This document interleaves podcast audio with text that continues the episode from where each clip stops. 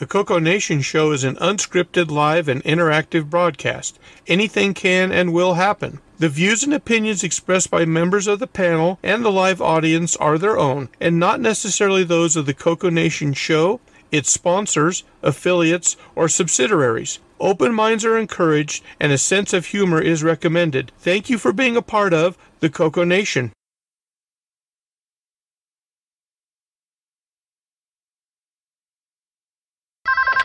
Radio Shack? Okay. What? The 80s called.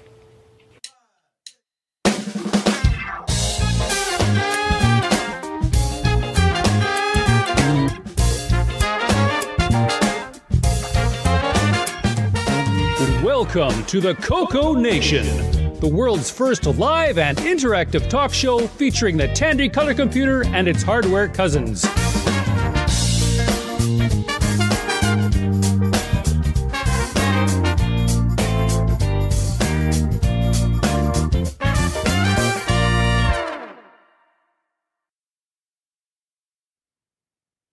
Hello, everybody. Welcome to the Coco Nation Show, episode 345.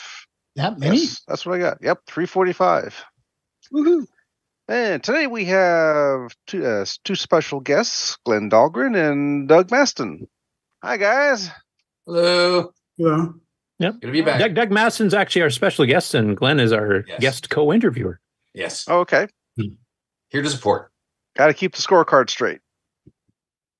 And today on the panel, we have first up, we've got Ron Delvaux.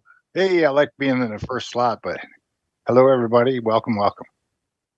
All right, next over the button pushing monkey. Next up, we got Marco and Grant Leedy. Hello, everybody. Next row, we got L. Curtis Boyle Welcome to the show, everyone. and Rick Ulland. Howdy, folks. And next pitcher is Doug Hmm. and Ken Waters. How's it going, eh? and next row, we got Glen Dahlgren and Nick Marentes. The Go strong, sleep. silent type. Yes. Yeah. You know what? I need that crickets button. Uh, uh, let's see. I'm on YouTube. Been a digger. Oh, you're loud. Uh, let's see. Brian the Music Man. Hey, everybody. How you doing? Welcome to the show. And then we got Jason Coco Man. Hello, everyone. I've got my Diet Dr. Pepper. I'm monitoring the magnetic flux, and my fun compass is pointing right towards the Coco Nation. So let's get started. All right. And sneaking Wow, that in at the last that was second, we got Bob Emery, who's just all choked up about it. He's gagging on Coco Nation. Coco Nation is bad. not for internal use. Coco for external use only. Hello. All right. Hi, Bob. okay. First up, we today we have let's see, interview with Doug. So Curtis, take it away. Okay, well, welcome to the show, Doug. Um, and for those of you who don't know what Doug did, uh, this is the Contras that was sold by Glen's company, Sundog Systems. This is an actual copy of it. Yeah. I got mine, I think, from Jim Davis a, a little bit later. So Ah. All right. Let me When he adjust was the reselling it. here. Uh, let me find everybody. There's add that one, and Glen's in here somewhere. There he is. All right, Ah. got you guys. all okay, there we go. So now that people can see it. Yes. Actually. Ooh, look at that. Yeah. I've got a few. okay, Glen. You can pull out the hand drawn one. I- you you win the contest, Glen. You you have the most copies. Good. So at any rate, um, uh, the Contras uh, is a game that has a, a long storied history. It took a, a fair bit of time to release. but it's also one of the most ambitious Coco 3 games ever done. Uh, e- especially back then, but even now, I mean, it, we've had some pretty decent games come out in the last, you know, 20, 30 years since Contras. And uh, I'd still rank it in the top five, uh, especially for technical difficulty in getting it done, um, which we'll get into in a bit here. But first, I want to get into a little bit of early history with Doug. So, Doug, I was going to ask you first of all, what was the first computer you ever used? And this can include with friends at school, at home, whatever. Uh, is the uh, ZS, uh, Sinclair ZX80 that my dad bought. Okay, the very first ZX80, not the 81. Uh, the 80, I think.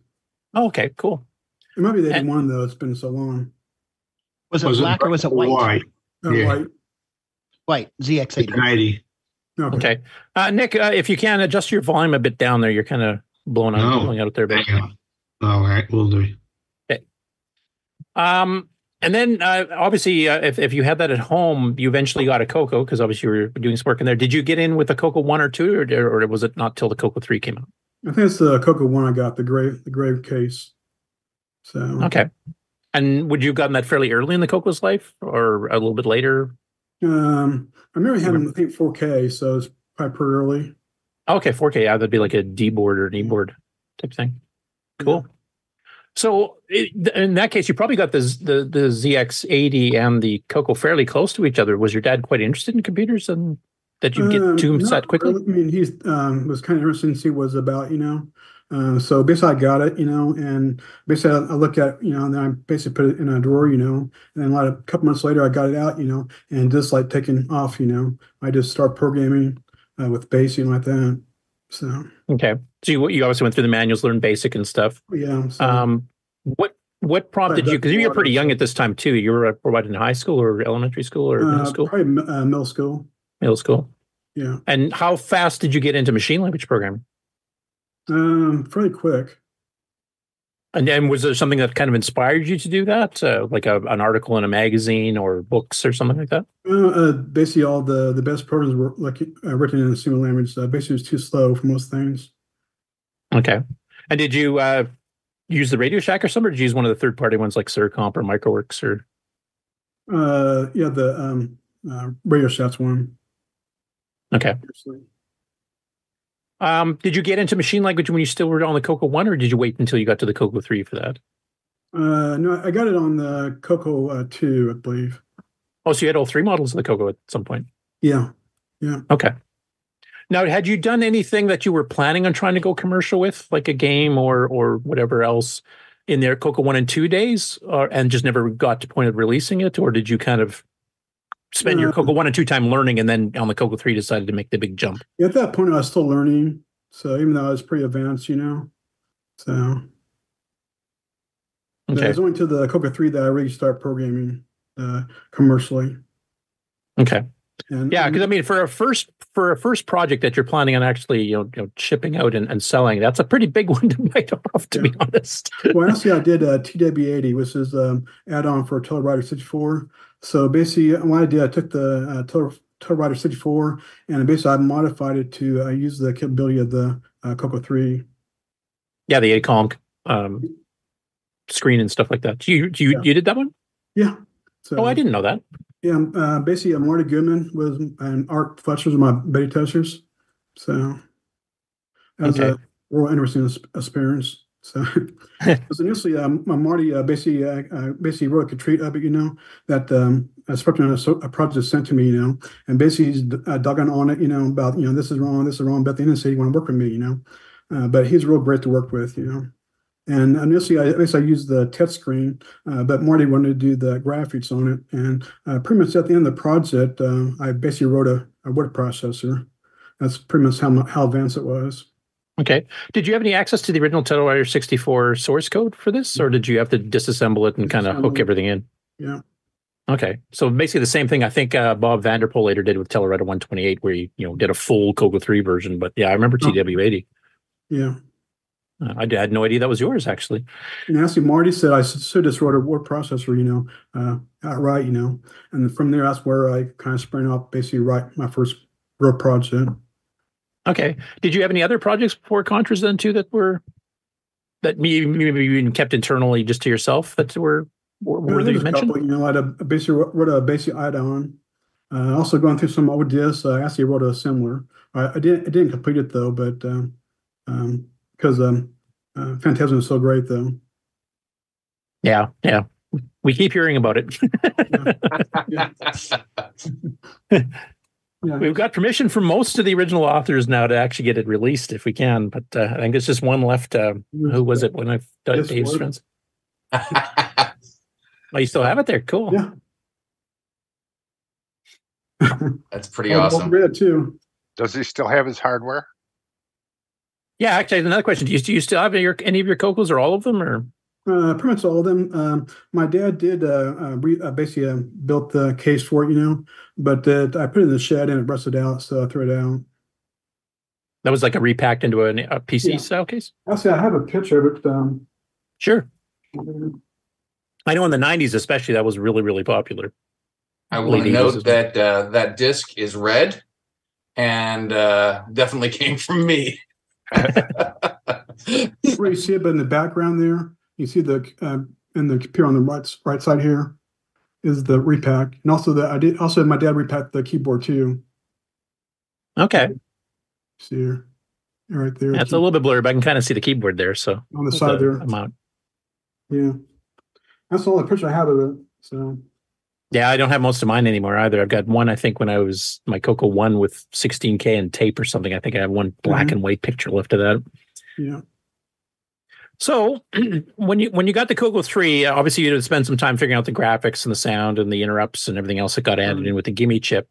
Um, and I, I, it sounds like TW80 would have been like a first, maybe not the first, but a, a good attempt at learning some of that stuff, like how the hardware and the MMU worked, et cetera, to to get that done. So, um, what made you decide to pick Contras as your your first major commercial game to go after? And It's based on the Nintendo version, I believe, not the arcade version, correct? We're the Nintendo version. Uh, basically, I got up with uh, Venture with Eric uh, and uh, basically we uh, started um, decide on uh, what a project to do. You know, so uh, at one point we were looking at doing a desktop program. Then we went to basically a program called City Crisis, which was never uh, released. You know, uh, basically, um, I think at that point uh, he graduated uh, college. You know, and kind of went his way. I don't think there's any problems or anything like that though. But that's when I um, I uh, talked with uh, Glen about Contras. Okay. Because I, I mean, like I mentioned before, it's it's still one of the most technically advanced Coco three games pretty well ever released, and uh, to pick something of that scope as your first major one, uh, w- was it just like you know swarming self confidence in your part, or is it just a game you really liked and you wanted to uh, see done on the uh, Coco? I Or don't know. I was in, you know, on my 18, uh, I was 18 years old, you know, and I thought I was a pretty good programmer, you know, so. so Yes. so self confident, you were you were confident in your in your Oh, yeah, skill to do it. Then, yeah. Yeah. But, and then, uh, oh, okay, But the problem is I, I never did develop a, a game before, so at the end it kind of uh, weighed on me. What what worked initially, my development process, you know, at the end was uh, bogging it down. So yeah. Well, I know for any 512 gig game, I think uh, you know Glen, Dave, and a few others we've talked to that have done that kind of thing. And when, when you're running back with the old floppy drives back in the day and stuff, and oh yeah, at least it wasn't tape, Mhm. um, because we've heard horror stories from Rick and Dale about those. Um, so when you started the project, I'm presuming you would have started this kind of on your own, and not Glen was not in the picture at all at this point, or did you? oh definitely not. So I was I did on my own. I said, um, Eric went off. The, I think he graduated college and uh, started his job. You know, I believe. You know, at that point. You know, and uh, City Crisis wasn't really going anywhere. Um, uh, he did have me meet up with an artist, you know, but it really wasn't, you know, the level I wanted, you know. I'm kind of professors on things, you know, so, um, so that's when I sprint over to Contras, you know, because I played all the time on the Nintendo. I loved it, you know. Okay. So at that point, you wouldn't have had Phantasm, obviously. so No. you've been using Disk Tasm from Tandy, I'd presume. Uh, I used the sure the um, disc version that had the patch for the disc. Okay. Okay. Did you have uh, patches for the Coco 3 too, like the 80 column, 40 column stuff too, or just the, the plain old 32? Do you remember? That It's would have been the true, super too. patch one. Yeah, Yeah, because Roger Schrag, I know, patched the cartridge one for disc early on because a lot that's of us when I used that one. it. So Yeah. And then, uh, the, cartridge version. Okay. And then, um, as far as you know, doing graphics, and you know, like one of the unique things about Contras is that it's, it's not only got a soundtrack, but it's a digitized sample soundtrack. Like you've got like drums and stuff like that. It wasn't just the organ music we are used to, like music, et cetera. Right. Um, like say, you know, Crystal or not Crystal City, um, Xenix by Jeremy Spiller. It's just using this you know, store sort of the Musica Lyra style engine. But yours was actually more like a you know like a SID chip or something with digitized samples or something. Right. Um, how did how did you do the sound design and the, and the graphics? Did, did you use tools like Color Max Three or Color Max Three Deluxe or Coco Max Three, or did you do it all by poking in values, or did you write your own graphics editor like Nick likes to do? Uh, I think I had my own um, version. And um, basically, I sampled it. You know, my I, basically, uh, uh, my dad actually started the circuit for the uh, to decide the sound samples. You know, I was able to record it in, and from there, I was able to edit. You know, Oh, so you weren't like doing it through the six bit ADC on the on the joysticks or anything. You actually had a, some special hardware made to do actually, it. uh, I think it was through that um, the joystick port though, but I had a little conversion for it. Okay. Yeah, if I remember right, um, it came from, um, let me see here. From this book. So, Oh, okay. Is that a William Barden one? I didn't quite catch Yeah. it. That is I think this essay was the circuit I, that uh, we used for it. okay. Yeah, because that was one thing handy. I, I remember using that myself. Uh, not that I soldered it, of course, but Mhm. one of my friends here locally, who's might even be in the chat, um, he he soldered one up, and we, we actually used it for that. Um, so did you record some of the sounds right straight from the Nintendo game itself, or did you Oh, try, try to create some of your own as well? Or Uh, no, I probably sample everything. So okay, yeah, it's very tedious. You know, I'm not really musical, so it's uh, is very challenge. yeah, I can imagine. Yeah.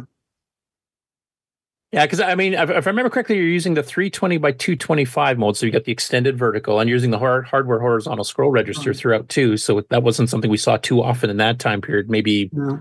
Crystal City, um, Pac Dude 3D Monster Maze, and a couple of others used it. I, I think maybe some of the Tandy ones might have used it too, but Mhm. or they might have That's redrawn when I was talking to Eric with Color Venture about it, you know, uh, basically we, um, at that point, nobody was using that uh, horizontal scroll, you know, uh, but um, we decided at the end to go with it, you know, even though we knew we'd probably lose some sales because the 86 version didn't wasn't at that point, you know, wasn't uh, the same, you know. Yeah. So about what do you do you remember roughly what year you started working Contras? Like seriously? Um, because I know the first ads with Glen, we'll get into how you two got connected in, in a bit here, but uh, the first ads were saying new for 91, which was the original plan. And then it eventually came out in 93. But I'm imagining you must have started this quite a bit before just from the scope of the project. So do you remember roughly, was it still in the 80s when you started on it? Or? Um, see, it was probably 87 because it was after TW80. So, like- but like I said, we had a period where we're uh, trying different ideas. Actually, I, I did start the desktop publisher uh, a little bit on that. So I had to work a little bit of code on that. You were kind of bouncing between projects then at the same time. Yeah, I'm I'm all over the place sometimes. Oh, oh, good. I'm not the only one. yeah. Okay. So for the for the graphics itself, like you've got some like overlay stuff, like you have your little medals for your spare men and stuff like that. So did you have like two different? I haven't actually looked at the the code in it MAME too much. So is it two basically two horizontal scrolling screens that you're flipping between, and so you can draw that smoothly, so you don't get flicker, or or do you remember those details? Yeah, I, I used the um, page flip, so there was uh, two different screens. Okay, so that's like a Popstar Pilot that Nick did, where to get the smooth scroll, he actually has two alternating horizontal scrolling screens, just to be Yeah, but that mine okay. wasn't uh, flipping though. I mean, there wasn't a space over there, so because you, can- you can go, you know, back, you know. Okay. And then how how far along did you get on it before you and Glen hooked up? And then from both of you, like how how did you guys end up, you know, being coming aware of each other to to to get it sold through Sundog eventually? Uh, just the ads in uh, Rainbow Magazine at the point. So you wrote to Glen then, or Yeah, yeah. Yeah, I probably had the I don't know, probably probably half of the first uh, level done at that point. I got in contact with Glen. okay, and then you sent like a sample of of the code running at that point for him to try out, or Yeah, yeah. and Glen, what was your first impression uh, uh, of seeing it? Uh, so I, I don't I don't remember a ton from that time. so I'm gonna. I, I I think what happened was I I got a lot of submissions. Yeah. Um, and so you know I kept my eye out for you know something that was really special, and this clearly was something that that had a lot of potential. Um, and so and you know in the cuckoo world we did not shy away from things that were similar uh, to other products. Uh, so. Unofficial had- licenses. Yeah. yeah, anything that had a uh, a tie-in to something that was really popular was always a, a a good bet. Uh, so it was really clear that this thing um, could potentially have legs, and so I was very interested. Okay. And and did you guys kind of like try to tie up a, a contract or something immediately, or did you want to wait till you'll see further progress type thing? Do you remember? I, I don't know what your normal thing for you know hand, handling third party developers is as far as that was concerned. Well, if it if it was really clear to me, if it felt clear that he had the capability to make this game, he was showing me examples of his work. Um, and so, yeah, I if if it's if I have a, a reasonable confidence, I'm going to want to put a contract forth. Um, and so I'm pretty sure that's what we did relatively early on. I wouldn't have done anything as far as you know production and advertising until I felt you know we were further on. But I want to make sure that that product, or I would have wanted to make sure that that product was exclusive to us, um, because there were some others that other authors out there who um, who didn't feel that way, and that was much less interesting for me if there was multiple people out there representing that product. So I would have wanted to get that contract in place. Okay. Uh, and do you remember, uh, like, like your first ads that were mentioning it were for the new for ninety one appeared late in nineteen ninety, of course. Um, how far along was the game at the point where the first ads started coming out? Do either of you remember? You remember it, Doug? No. Because I know you mentioned that you, the, the very first time that Glen saw it, you were about halfway done the first level. So I'm assuming some progress had been made since that I'm, sh- I'm sure that progress. Again, I, I'm kind of speculating here as to my own how I would react in a situation like that. I don't remember specifically. I know that progress had been made, and I know that I had assurances that he felt confident that the product could be done within a certain period of time. Otherwise, I wouldn't have advertised it. Um, but definitely, it wasn't done. Um, and uh, but I, I felt like it could be, and it was. I mean, the product had such potential and I think at that point, I really wanted to have a, a, a tent pole in that ad. Um, I wanted something to attract attention, and that was it was perfect. And so I wanted to say it, you know, and that might have been me getting ahead of myself. Obviously, you don't want to advertise a product until you've got it, um, but I I really wanted to get that out there. Um, and we were at that point headed toward you know the decline of the market, and Yeah. so I didn't want to wait until the market had declined so much that it wouldn't have made a, as big of a splash. And so I probably I'm I'm sure I got ahead of myself. Yeah. Well, you weren't the only one. I mean, Tandy is obviously famous or infamous for the last ninja being advertised in their catalogs. And, you know, two programmers hit that one and couldn't get it done. Yeah. So, Yeah, stuff happens. yeah. Yeah. And you, you had other launch titles as well. I mean, that was the same time, I think, Quest for Thelda. That's when you took over Jeremy Spillers from him selling it uh, through a different company, et cetera, too. So you had a, And a whole Quest for launch for 91, basically. um, Quest for Thelda and uh, Crystal City and Xenix are examples of people who had multiple contracts um, with other dis- distributors. And honestly, I I, I don't want to I don't want to say anything out of school, but um, at least for as far as Thelda was concerned, he eventually did make that um, exclusive because I paid him, and he wasn't getting paid from a lot of the other sales that he was he was making. So I I really tried very hard to keep um, Sundog's reputation as a place that people could go and get paid. I mean, I showed them exactly what was sold, when it was sold, how much was made, and gave them their cut. So I pride myself on that. Yeah. And I've heard stories about some other ones, especially near the end of the Coco market when a lot of them were just struggling to survive.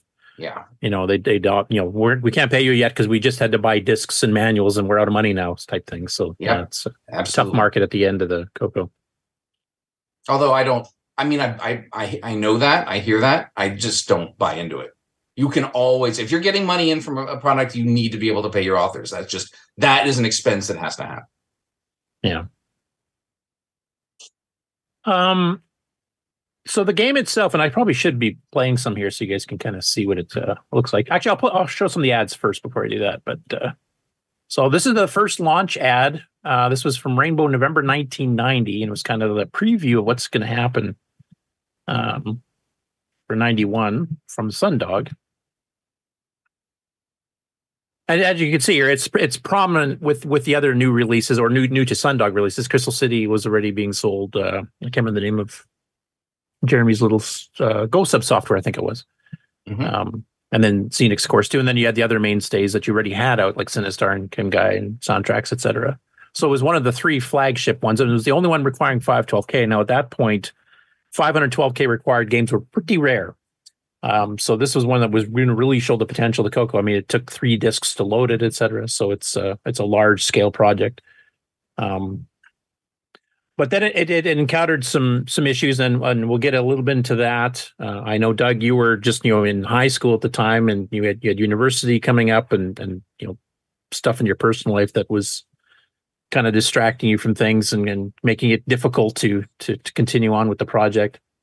Um, and we've heard that from other people before too. Like sometimes you just get overwhelmed with life, and especially at that age, I mean, everything's overwhelming. At least when I remember going to college, my first year, was like, oh my god, I have homework now. I have to study quite a bit for it. Unlike high school, you can just breeze through it. Um, but uh, basically, it eventually got announced. I think it was the January '93 Rainbow. You had taken out a little partial page ad saying that it's now completed, and it took three programmers and two years to complete, and everything else. So, and then in March, yeah, you actually had the official uh, release of it being that it's actually now available, uh, which is here. And uh, this is actually when it went on sale. And now, unfortunately, this is late enough that even Rainbow wasn't around for much longer after this. Yeah, I, I mean, you can actually see the progression of the ads um, because we went from that first one you showed. I actually had just um, graduated at college, and I was now working for um, Legend Entertainment, and so that was actually taking a lot of my time. But Rainbow was starting to downsize, um, and I went from a full color inside front cover ad to that one color, sort of red, black, and white. Yeah. Um, and uh, and then this was a half page. So you see, things were were going the way they were, and uh, it just didn't pay to advertise in in Rainbow uh, as much. Yeah. So that was a real shame. You know, uh, Contras could have done incredibly well if we had released it when we when I first announced it. Yeah. Well, that that point too, I, I guess like Tandy, at the time you first announced it, was still selling Coco threes, and that was kind of well known. It was on its last legs as far as being sold there. I think Right. Australia and, and Canada already dropped it by that point Mm. uh, from Intertan. But uh, by the time it came out, you know, Tandy had not been producing Coco threes for a year or two, and uh, Rainbow was down to being in newspaper format and 16 pages. Oh, it just makes me sad. Yeah. But uh, but but you did get it out. Now um, um, we'll talk a little bit. Uh, Jeff Steidel actually came on to help finish the programming for it, and uh, he was known for doing Photon, which is another great original game uh, with great music and stuff too. And he also did the Graph Express 2.0, which we talked about in one of your interviews, Glen. It was something that uh, a lot of us got and tried and said this is really cool. And then we read the manual and we kind of misinterpreted what you had meant about you know licensing and, and being able to use the engine. We kind of went, oh no, we're going to get charged every copy. I'm not going to use this. And then a lot of us just went on to do something else, which I, I wish we'd talked to you in person because as you explained, that wasn't exactly what you meant. Yeah, I think that was, was Jeff's uh, uh, concern. I I kind of wanted people just to go off and use it um, because that's that's the, the best way to have success. You know, just don't limit people. But Jeff was very concerned about how uh, how we'd be represented there, and and and he was a you know very very smart guy, and I really wanted him uh, uh, doing stuff for us. So you know, I, I let him let him establish those those requirements. By the way, the name the Contras, uh, I came up with that. You know, it's not too far of a stretch, but I couldn't figure out why it was called Contra to begin with. I I don't even know what the story was there because all I knew was the Contras. So that's why I figured we'd call it the Contras. Yeah. I, I know when I bought it uh, back in, in, in the early 90s there, like I hadn't realized that the Nintendo version was actually quite a bit different than the arcade one. Cause I played the arcade one a lot. I used to win it, outright Mm. win the game. Wow. And of course, that has those little 3D sections you're running through, and you've got that trip up the waterfall and a bunch of things that you know aren't in the Nintendo or the Coco 3 version. But I actually found that kind of cool because I knew the arcade game well enough. Like it, it was not, I wouldn't say boring, but it was, you know, I knew what was going to happen. You know, you get more alien infested as you go along. And playing this one, I was pleasantly surprised that oh, there's levels I've never seen before, and there's different things here I've never seen before. So this was quite quite cool. And another really nice thing about this one was a simultaneous two player play, um, which unfortunately does have a couple bugs. And I remember I think you'd mentioned that um, I can't remember if it was with Doug or Jeff or both, but not, uh, some somebody didn't have enough testers around locally to try the two player thing. yeah, yeah, that's right. So it does freeze up once in a while in two player mode. I, I have seen that, but uh, it's still a great, game. Anyway, I'm going to play a little bit of the clip here. This is uh, from Contra Epic Core, uh, our YouTube channel. And I know we've covered another uh, YouTube channel that covers every version of Contras ever made for any machine, any anytime, anywhere. And they actually played it right through the end too, and did a full review of it. I don't know if you've seen that, Glen and Doug, but uh, I can send you a link for it later if you want. Cool. I will warn you, they're a bit critical.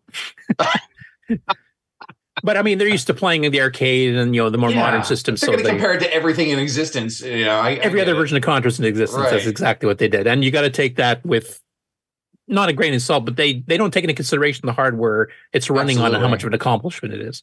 Yeah.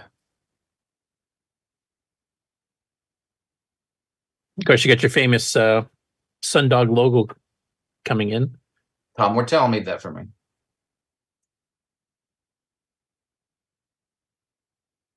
And this is the uh, the text uh, loader, and this is where you have to load in all the discs, and that where it mentions it's programmed by Jeff. And then when you get to the actual graphic version, it's the program by Doug. So it's kind of got both sets of credits in there. And I think if I remember, this is probably about the only game that required three discs at the time. I mean, a Um, couple like Sin- King's Quest three and and Leisure Lair, I think had well, Sinistar did, um, and Quest of the Star Lord did. Um, I mean, I had another a, a- few double floppies, double. yeah, flippies, I remember a few say. two two ones. Like I think even Crystal City required two. but mostly there were like your adventure games if you wanted a really expansive adventure game. But as far as arcade games, there weren't weren't a ton that were. Uh. Sinistar, Sinistar did. Yeah, Sinistar did. Yeah.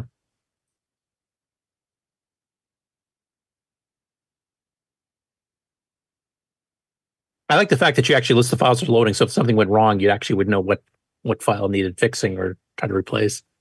and you don't think it just went off and froze up on you. Yeah, some other ones did. Yeah, I'm not surprised. These crossfades. Your first hint, you're getting horizontal scrolling.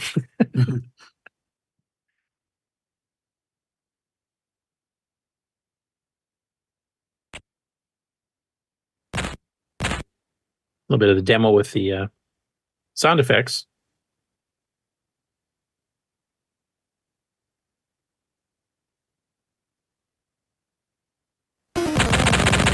And when you actually play the actual game, it gets better because now you got background music with, you know, more digitized samples than organ music, plus the sound effects over top of it, plus horizontal scrolling.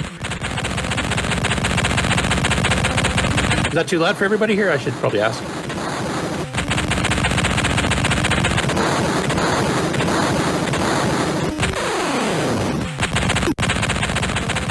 Now, I'll just turn the volume down a little bit. And kind of, I just want to make sure people can hear the sound effects and the music a bit. Yeah, can, it's fine. Okay. Um, I wanted to ask Doug here. Like, uh, the, I've taken a look at the screenshots from the Nintendo version, and- and a lot of the the shapes, like some of the background mountains and trees and stuff, is pretty well identical. Color differences a little bit because the machines are different. But you wouldn't have had access to the original ROMs. So how did you actually duplicate the graphics on the Coco? Uh, basically, I had the screen up on the Nintendo version. Basically, I just copied onto a graph paper initially, and uh, at the end, uh, basically, I copied directly over. But uh, in the early stages, I, I did on on uh, uh, graph paper. And do you, you still have some of that graph paper? I think you were showing I us at the fest.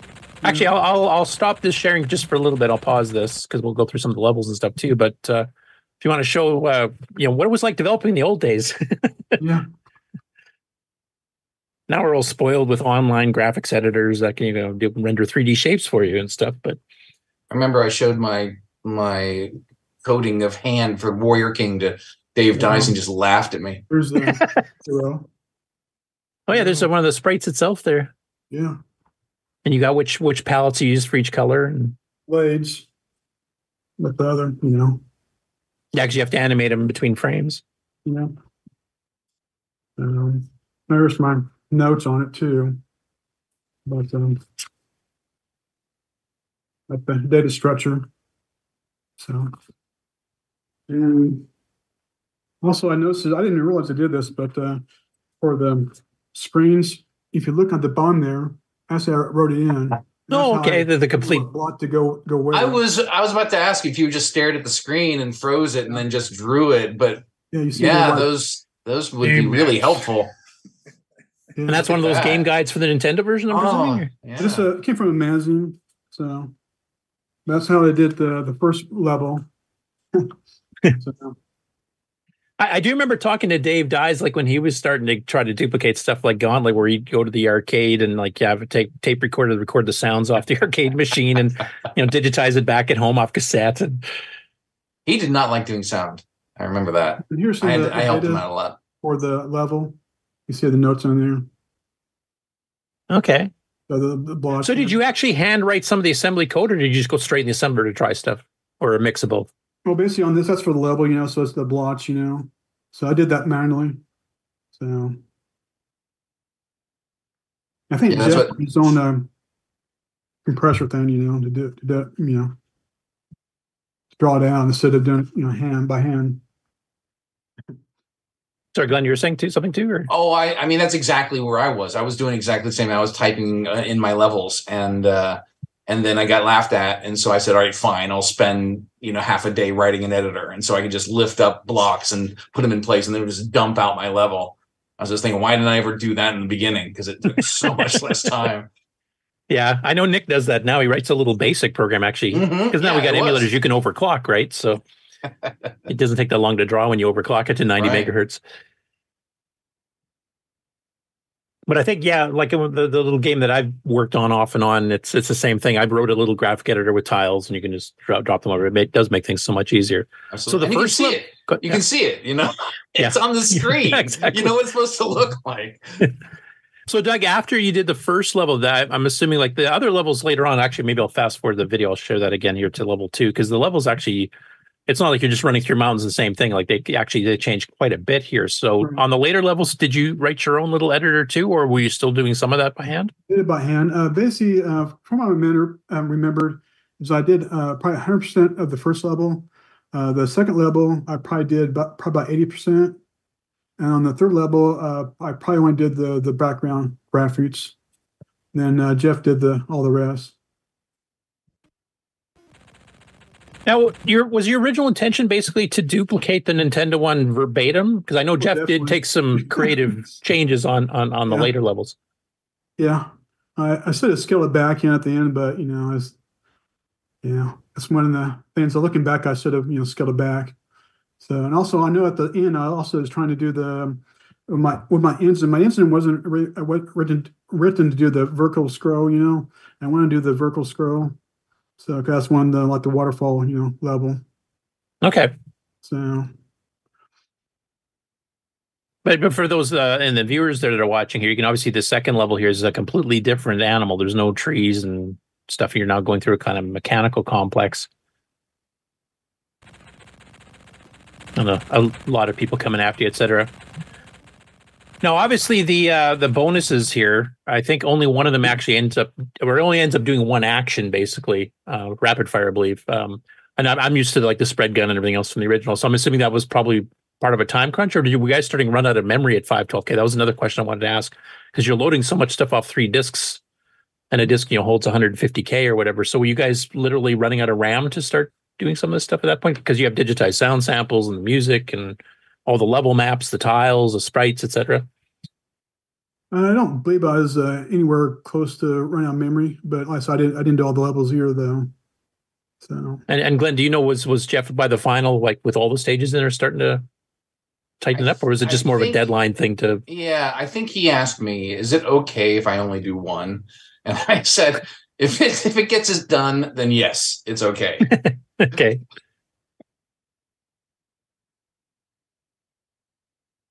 So fast forward to another level here.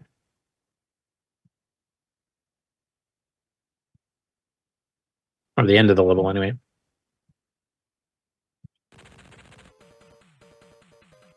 So here's uh, the hangar zone. Again, completely different tiles again.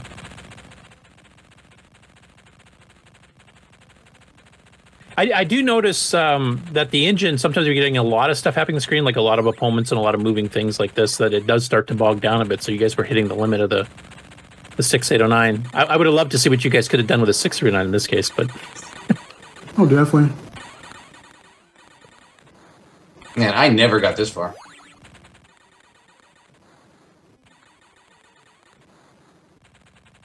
There's a lot of cool elements. I mean, like I said, a lot of it's from the Nintendo version, but then uh, the, the later levels do take a bit of a, a change from that, so it's a little bit varied, so it becomes its own unique game. And that was something that the one uh, channel where the guy and the girl go through and review uh, every Contra ever made there, and they were actually enjoying the fact that they did not know what was going to happen next because the first levels are going, okay, it's a duplication of the uh, Nintendo one, and we'll just play it through. And then they start getting later levels and going, wait a sec, this is totally different.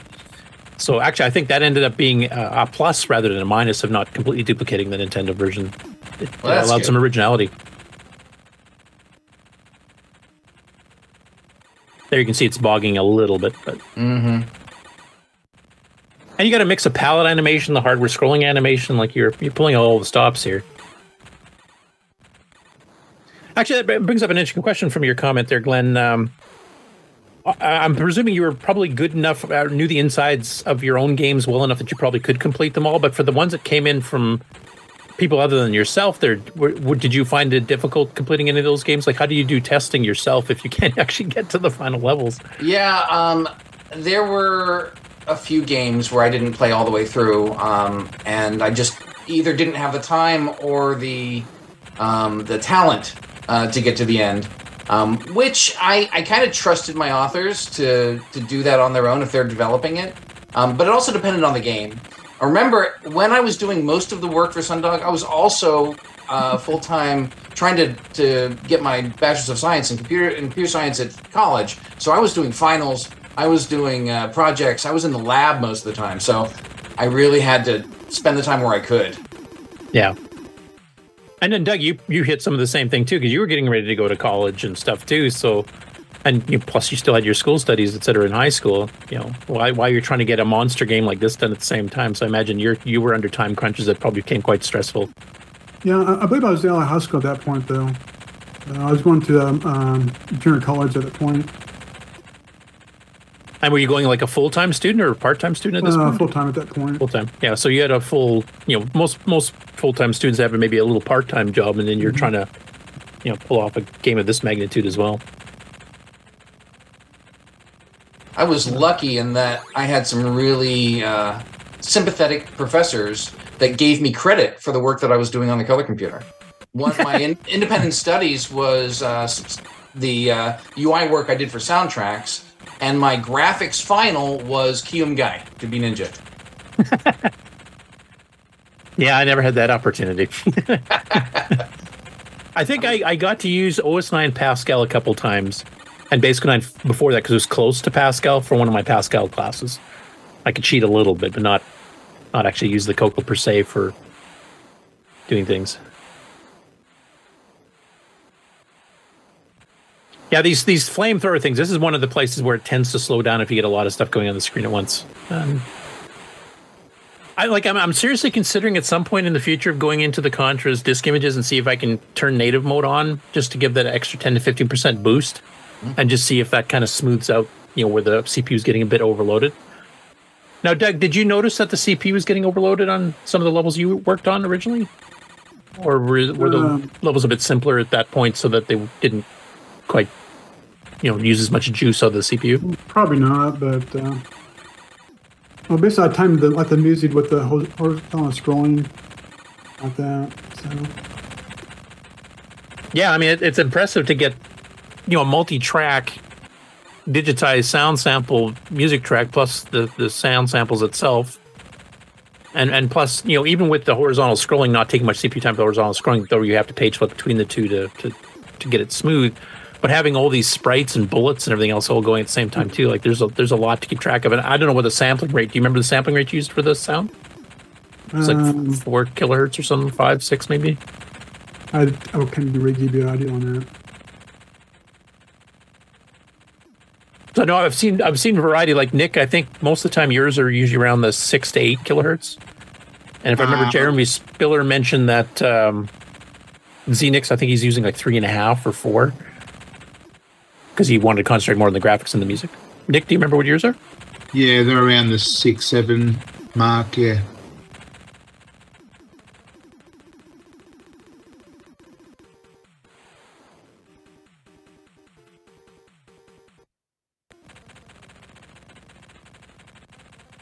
I do want to show a little bit of the enemy layer here a little bit later here. I like these little touches, like go back with blood and stuff. That's Jeff. Yeah. Shows a little bit of a sense of humor for it too. And I know the project was a bit stressful on everybody because it was, you know, taking quite a while and it's very complicated and huge. And Ken, have we covered Contras on the Game On Challenge? I can't remember. Yes, I think, I think we, we did. did. quite a while ago. I think. Yeah.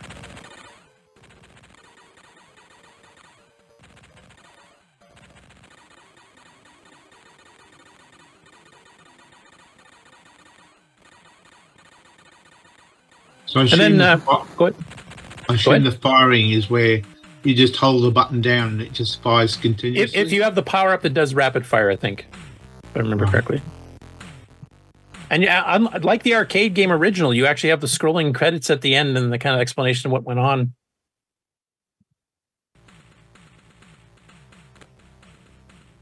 Oh, I must have done some sound work.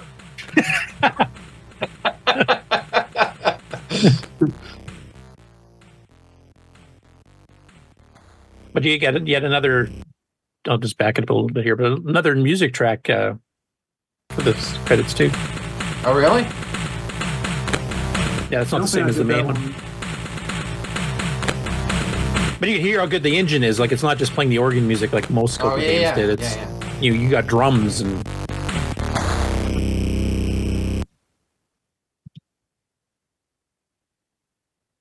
Anyway, I'll stop sharing that. Anyway, it still is one of the most impressive games in the Coco 3 period. I, I'll stay on that till I die. so I wanted to uh, thank thank both of you, uh, Glen, for uh, you know getting it out there, even though it took so long to get it completed. Doug for you know initiating the whole project in the first place, and you know pushing the Coco 3 to its limits. Um, you know, in, in an alternate time universe, when in when Tandy you know put a six three oh nine in instead of a six eight oh nine because it was available at the time, and you know what they could have done then. But uh, and also a thank you to uh, Jeff for you know contributing his part of finishing the project off and stuff too. Yeah, definitely.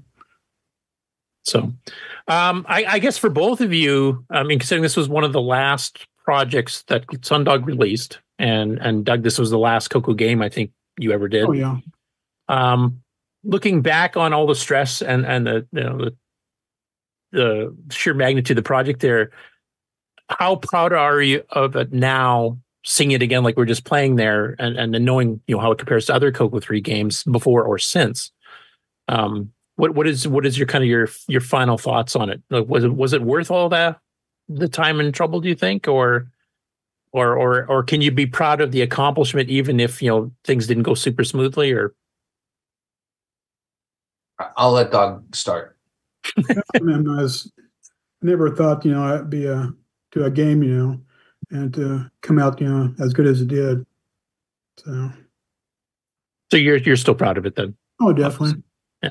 Of course, uh, there's a lot of things I wish I'd done different though on the development. You know, with uh, like I said, th- things in the beginning, you know, that really helped you know the push the development forward. You know, at the end uh, was a bottleneck.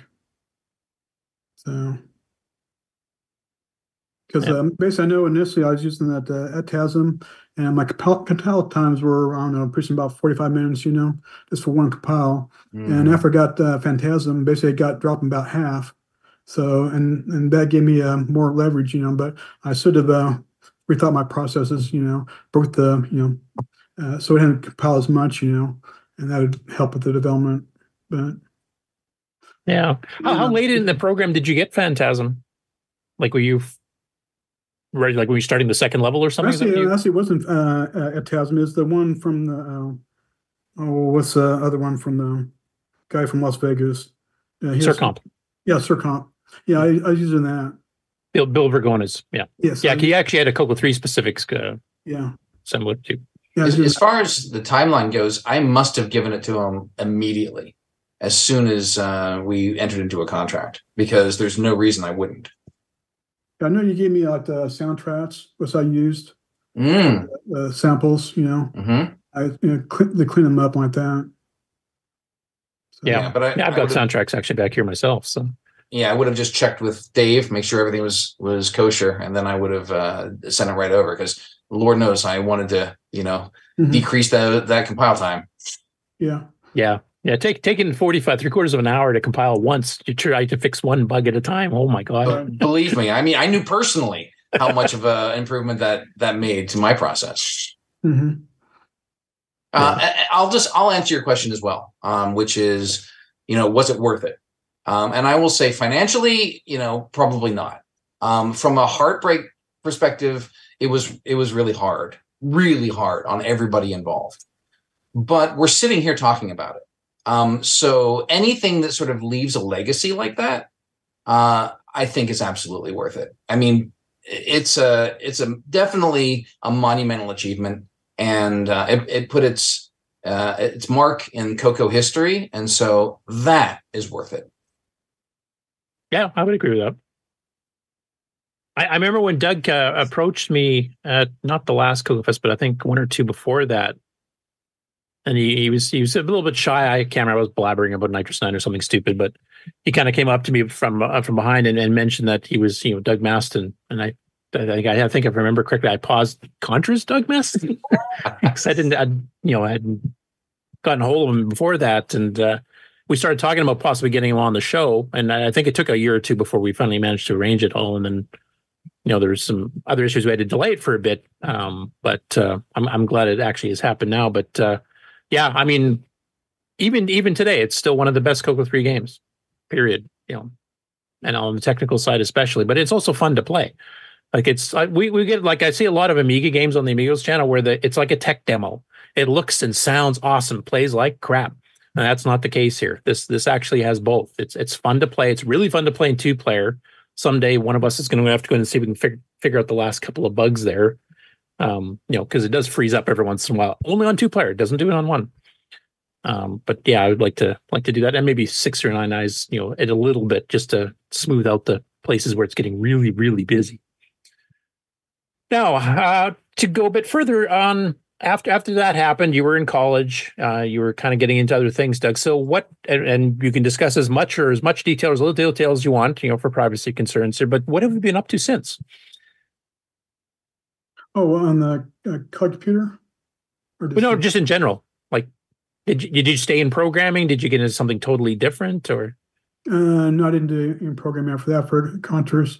So um, I did get a, a MS DOS computer, but uh, after a while, my 100 meg uh, hard drive crashed on me. and after that, I didn't have the motivation really to continue. So I was doing some development work, you know, but nothing really, you know, speak of. After the Okay. hard drive crashed, lost all my programs, you know. So did you did you you didn't stay in the programming industry even on PCs or anything else after that? You went into something totally different. You.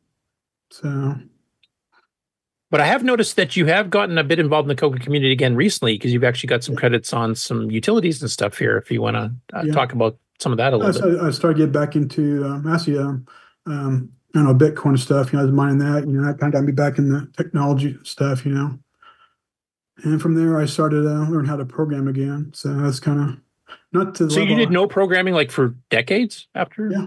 Nothing. Oh, okay. I didn't realize that. I thought you kind of, you know, maybe as a hobbyist, kind of kept a little bit inside, but you were totally away from it. Uh, I was real uh, t- uh, into technology though, but as far as programming though, probably not. I mean, I did a little bit here and there, you know. So Okay. and every once in a while I do stuff at my job, you know. So, but it's not really my my uh, job title though. So it's outside. You so Just just a little bit on the side once in a while when you when you needed to, basically. so actually, I Uh, think 'cause- one time I actually got the source of the year for it too. Oh, really? Kind of nice, you know. you know. Okay. Because I know so- you you I go ahead. didn't, know how to you know program, so I was able to uh, um, migrate some data over for them. So Okay. Because I, I do know you got involved with some compression decompression routines that actually made it back to the Coco uh, Right. in the last few years. So do you want to talk a little bit about that and how that came about and exactly what it is? Because I I think some of our viewers probably don't have a clue about it. But Well, uh, basically, I started with uh, developing a game engine. I wanted to, you know, make something you know, new, you know, fresh, you know, and part of that was the compression. Um, so basically, I initially started with, um, well, basically the ones out there right now, but I wasn't too impressed with them.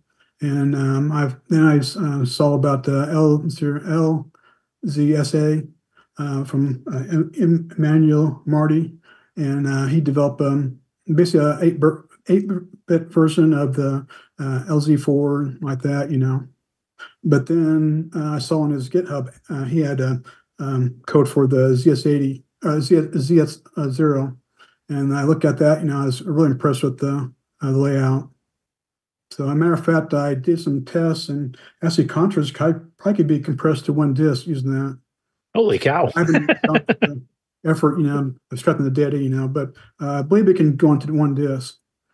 But uh, I also think kind of impressed me with the ZX80 is too, uh, ZSO is that uh, basically requires uh, brute force for the compression, whereas uh, most compressions you don't do brute force because you know the data takes too long, you know.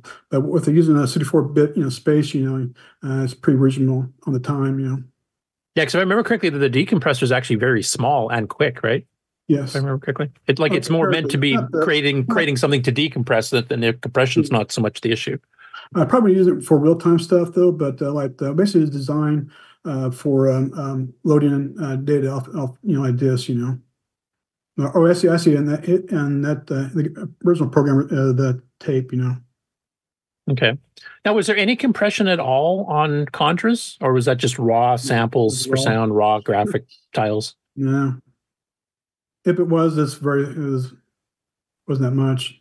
Yeah, I, like I did notice some like some of the games, you know, you know, graphic adventure game stuff might use RLE compression or something similar. Maybe you know, like Keller Mhm. Max and Coco Max did very simple stuff, Right. but uh, when we were doing 128k, yeah, compression, we absolutely were looking into compression. As soon as we went to 512, it's like screw it. We're just going to use as many disks as we want, you know, whatever. We got we got loads of space to fill. Let's not even worry about it. At least that was my experience, or at least that was actually that was Dave's. That's what Dave told me when he made Sinistar. It's like I'm going to do as many disks as I want, right? I said, okay. Mm-hmm. Yeah, it's always a disappointment to me, and I've talked to this with Mark Siegel and others. I mean, Tandy kept upgrading their drives. I mean, they went from 35 to 40 track, and then the FD502 was actually a double-sided 360k drive, and they never advertised it as such. It was like this holds 153k and still does. They never updated the basic. OS 9 can handle it, but I mean, you're not going to write you know a game like this under OS 9 unless you basically use it just as a loader, and then you kill OS 9 and just run it on your own. Um, yeah, it's it's a bit disappointing that they never did upgrade the basic ROM. I know they had some issues with Microsoft, et cetera, but the having a, a 360k capable um, disk ROM for this basic, and you guys could have did this all in one disk even without compression, would have been awesome. But What a reduced cost of goods. yeah, I mean, you, you don't have to make one disc for a you know, game instead of King's Quest, which had what was it, five double-sided flippies. I remember in b- before uh, Rainbow Fest, uh, me and like a couple of buddies would just be in my dorm room all night, just making discs. Yep. I, I had to do the NitrOS-9, and we only had two discs to copy, so I can just imagine for these, you know, three or higher. That's uh, a bit nuts. Luckily, we had we had uh, what was the the um uh, the the piece of software that loaded everything into from a disk into 512k and just dumped it. Uh, so we Yeah, just 512K backup dump, or something like that? Yeah, Yeah. yeah, yeah. That helped a lot. Yeah, single pass. So Doug, you you you got back in the Coco doing some of the decompression compression routines, and I know some people actually use them. Uh, I've seen some credits, like I think Jamie Cho, I think, used it in a couple of them too. Yeah. Um, do you have any desire to get back into actual either gaming or or you know user software versus you know uh, subroutines and utilities uh, for the Coco? Uh, I, yeah, I'd like to. I just uh, got uh, distracted, you know, life, you know. So, but um, Yeah. Well, I said the ZS uh, zero is basically part of that. You know, the it just uh, one part of it, you know.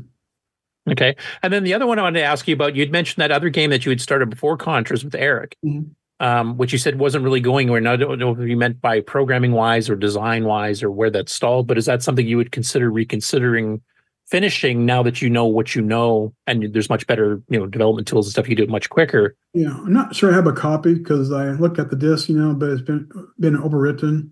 So, but uh, I do Oh have no. screenshots uh, of the at least of the you know the the logo.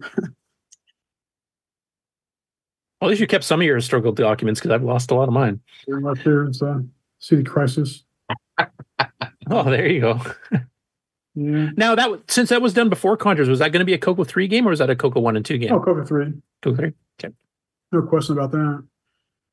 Yeah, I, I'm guessing you probably have no desire to write a Coco one and two game nowadays. No. And, and Does Glen, anybody? I'm- Are people doing that? yeah, well, we've had a couple of new releases. Paul Shoemaker's released some like Ghost Rush and Camel, and That's awesome. yeah, it, it's it's like the whole point of retro is the nostalgia, right? And some of the people grew up with a Coco one and two, and by the time the Coco three came out, they went to a, an Amiga or a Tandy one thousand Ah, or whatever. yeah, so yeah, yeah. they don't have a connection to the Coco three that you know some of us have, type thing. Yeah, So- those of us who were there at the time were like Coco three. Thank God. Uh, Yeah.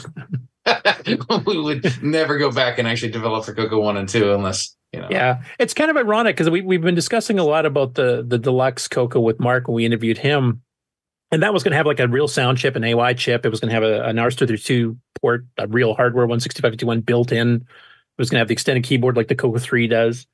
Um, an expanded uh, uh, basic, you know, with a RAM drive and a bunch of other stuff built into it too. But if they had done that, the Coco 3 would have been delayed because it would have just brought the deluxe out in 84, 85. It might not have came out till like 88. And would Tandy have even bothered at that point? Because they were kind of iffy on the Coco 3. They said basically, okay, we'll do a Coco 3 if you can make it cost less to produce than the Coco 2 does. and the GIME chip is what saved it because they combined the SAM, the VDG, and everything else in this one chip, and they could get it a little bit cheaper. And that's the only reason it really came out. So, um, yeah, it's, it's kind of interesting how history would have gone the other way. The, the Coco might have died in 87, 88 completely, you know, from the deluxe because the deluxe would have cost more to produce because it had all these extra chips on it, plus all the old ones. And it wasn't as much of a, a, a hardware upgrade. I mean, it had some pretty cool stuff built in, like the sound and, and the RS-232, but that's it. The graphics was still VDG based. It had the lowercase VDG. It did have a little phase shift thing. You could change the text screen to be white on blue, I think it was, instead of black on green. So it would have been a bit easier than that, but still 32 columns. So the GIME, you know, went up to and you know, put graphics up like a you know EJ color palette with you know CJ res, and that was that was a huge thing. The timer, programmable timer, which is probably the best compromise they made because I, I know they were asking for sound chips and stuff and some other things, and and basically the compromise. Well, we'll give you a timer so you can at least try to do some decent sound, which Contras literally proved was worthwhile with the digital sound effects and the and the digitized music. So. Um, Doug, are you planning on coming out to the fest this next year in May?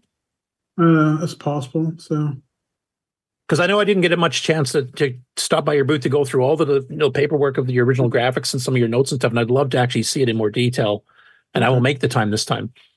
Um, because I, I love the I love the old history of this stuff, and I know like Glen, you're going to be on in a, a couple weeks uh, again to promote your new book, and we're hoping maybe you can find some of your old notes to show off if They're, have. they're them. back there. I just have to get into the garage and find them. But I, I have Yeah, but you, you've been so busy stuff. with book book book signings and stuff lately, you probably haven't had time.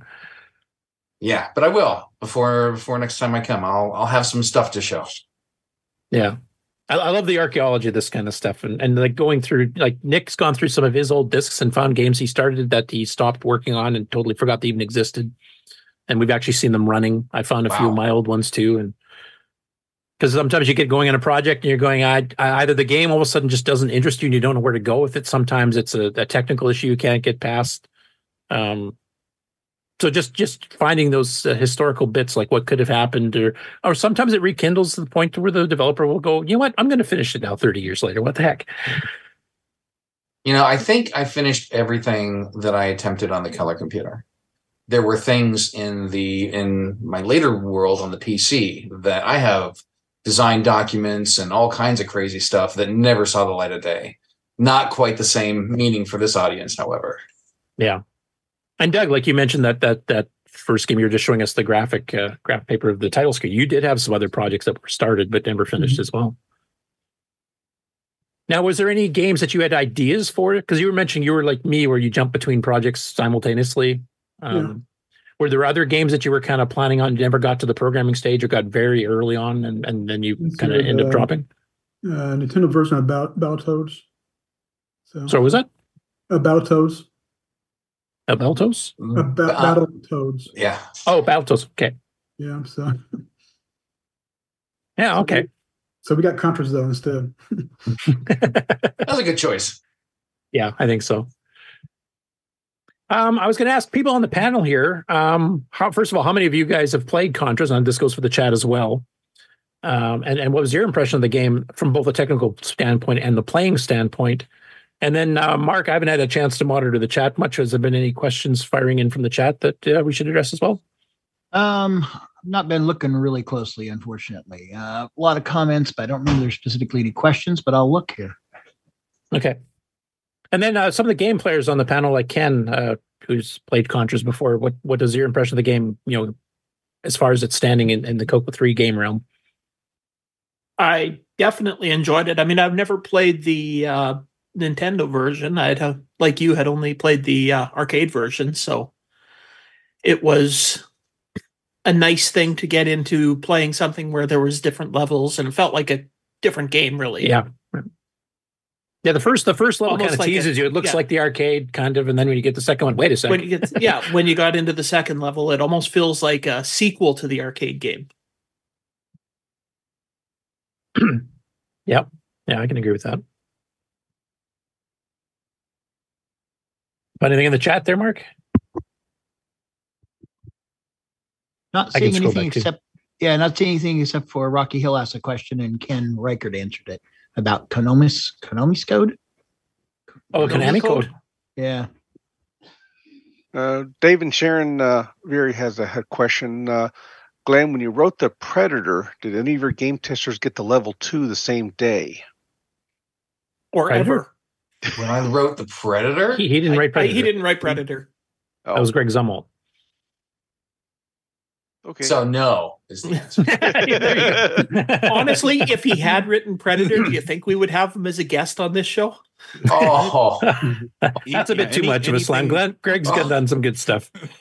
Anything in, related to Predator, the answer is always no. like I didn't mind RoboCop, but Predator is just too hard. It's too difficult to play. It's got a lot of levels. It's got some, you know, some pretty detailed graphics to also use the horizontal scrolling and stuff too. But the game is just too difficult. Um, and when we, we, we were talking during the Steve Bjork tribute, like it was one of the things that he talked about on, on one of the conferences is that he tried to balance the game. Like if you started dying, he would back the difficulty off when you went on to your next life so that you didn't get so frustrated you just threw your hands up in the air and quit the game and left. This wasn't on uh, a ROM pack, was it? Three discs. Okay, but could it have fit on a ROM pack with the later versions having the larger ROMs or anything? You mean the, M- the built-in MMU hardware? Yeah, it would never- It would have been really expensive because this game's 512k, and I mean the ones that uh, Greg did, Predator and RoboCop, I think they maxed out at 128k or something. Right. right. So, So- it wouldn't have been able to go on a program pack. No, Probably not, economically. unless you made it the size of a disc controller or something. That would have also greatly increased the price too, because that would be bigger ROMs, more circuitry. That would have been like a sixty dollar cartridge, I'm sure. Right. Hey, which nowadays is just normal. Yeah. yeah, for, for, for the two of you, I mean, you've probably seen eBay prices have gone through the roof the last year or so. I mean, Coco threes are going for three hundred bucks now for a one twenty eight k. 300. I wish I could get one that cheap. Yeah. Another question I got is uh, Did you guys ever um, go to the Tandy versions of PC? You know, from Like the one thousands, you mean? Yeah, one thousands or you know. Oh, like did you do Tandy any graphics. programming? My dad had one thousand. And what did you think of it? Where, You know, sometimes. Yeah, I guess did you, if you guys did go that route, uh, did you guys ever consider writing Yeah, writing for those later on? Um, probably not. And Glen, I don't think you went that route. You went to a No, I went straight. Uh, I can't even remember the brand of the PC that I ended up with, but that's what Legend was making. So Yeah. So So was that that's- that's where I ended 386, up. 46 level? somewhere Yeah, around yeah, yeah. Actually, 286 when I started. There? Okay. So Lot- I think I think I got a 486 just when I got the the first iteration of the Unreal uh, and editor. Um, I got it because I couldn't run it on the 386. It- it- nothing moved. So we Unreal. bought we bought that just so I could actually edit the uh, the the world or even the tiny little world that I was creating. And Doug, what, what what machine did you go to afterwards at home? Um, so basically, uh, MS DOS, you know, knockoff. Uh, basically, uh, covered by Insight. So Okay. And did you did you were you in DOS at that point, or were you getting into Windows three or three one at that yeah, point? DOS. Or? So DOS. also, I think I had the Windows 3.1 too. So, but Did you guys- Did you guys build any PCs as time went on? oh yeah. No, not me. I has the money. From the Yeah. shopper. I think I was buying things through Gateway and uh, and then eventually Dell. But Gateway, it was interesting that they uh, they ended up paying us money because they we we produced a game called Gateway, and they uh, and we had the trademark for it. so Oh, so they had to pay for the trademark. so they had to actually pay us. Every cow box you got money. There's a question from uh, Alan, Exile in Paradise. He is asking uh, Doug, was there anything you couldn't get into the Contras that you still wish was there today? Yeah, probably the vertical levels. the vertical scrolling levels, yeah. Yeah. Yeah, I'm trying to think. Is there any? Also, the last ver- uh, level two the Nintendo version, like that one. Okay. Yeah, because there's not very many games on the Coco that do full four way scrolling. There's a there's a couple like Digger Three is one. Um, trying to think of anything else. I guess Pac Dude Uh, 3D Monster Maze does because it That's goes. kind of limited though. in Digger three though. Do- Yeah, because when you start getting into both vertical and horizontal scrolling, especially if you have to page flip to keep it smooth, if you have overlays of like scores and stuff, you're starting to use a lot of RAM. what do you guys so- think of Neutroid? No comment. Smoothly done, Doug.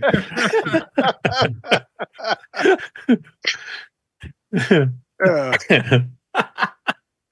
I just had to. Sorry. I didn't hear Nick Best respond. answer ever. okay, well, despite the symmetrical book stacking, I think he's human. What was that, Brick? Oh, I said, despite the symmetrical book stacking, I think Doug human. That's a Ghostbusters reference to kids out there.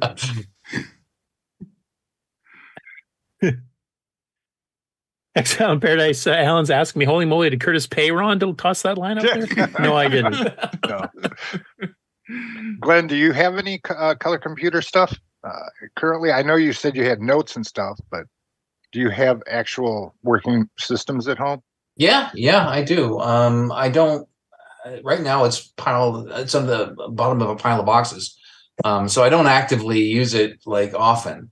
Um, but it's it's there and, and it's it's operational. Cool. I, I remember I actually got out when we moved here. I got out my color computer stuff, and my kids were just fascinated. And so I set it up and let them play all my games. And so for a while, they uh, they had their own little uh, before phones were a thing. Um, they had a, a computer to play with, and that was that was a really nice moment because they got to see not only you know um, the, the the computer and the software, but a huge piece of my life. Um, Yeah. they got to you know see my story as written in all of these games and stuff, and that was pretty neat. It's strange that y- your life is digital. I don't know if my life is digital, You but know, a large portion of your it work is. was, And, yeah. well, I mean, it's basically creative, is the way I see Yeah. it, and that was one form of expression, and there are a lot. Yeah. Yeah, because when you when you got into the PC side of things, you were doing more of the design work. You weren't actively doing the programming as much anymore. I think a little bit at the beginning, but the, basically that went yeah, the wayside. exactly. I was hired as a programmer, and I worked on Time Quest um, and a couple of other products after that. Um, and I ended up still helping out, but mostly, yeah, I ended up doing design and direction and art direction and and voice direction, and you know, so I was I was all over the place. But uh, I left programming behind pretty quickly. I was not as good of a programmer as I was these other things. Yeah. Did you guys both um, work late into the night? Maybe you know wee morning hours at best, or were you good in the morning, or did it matter? I'm a night person, so definitely night. Night.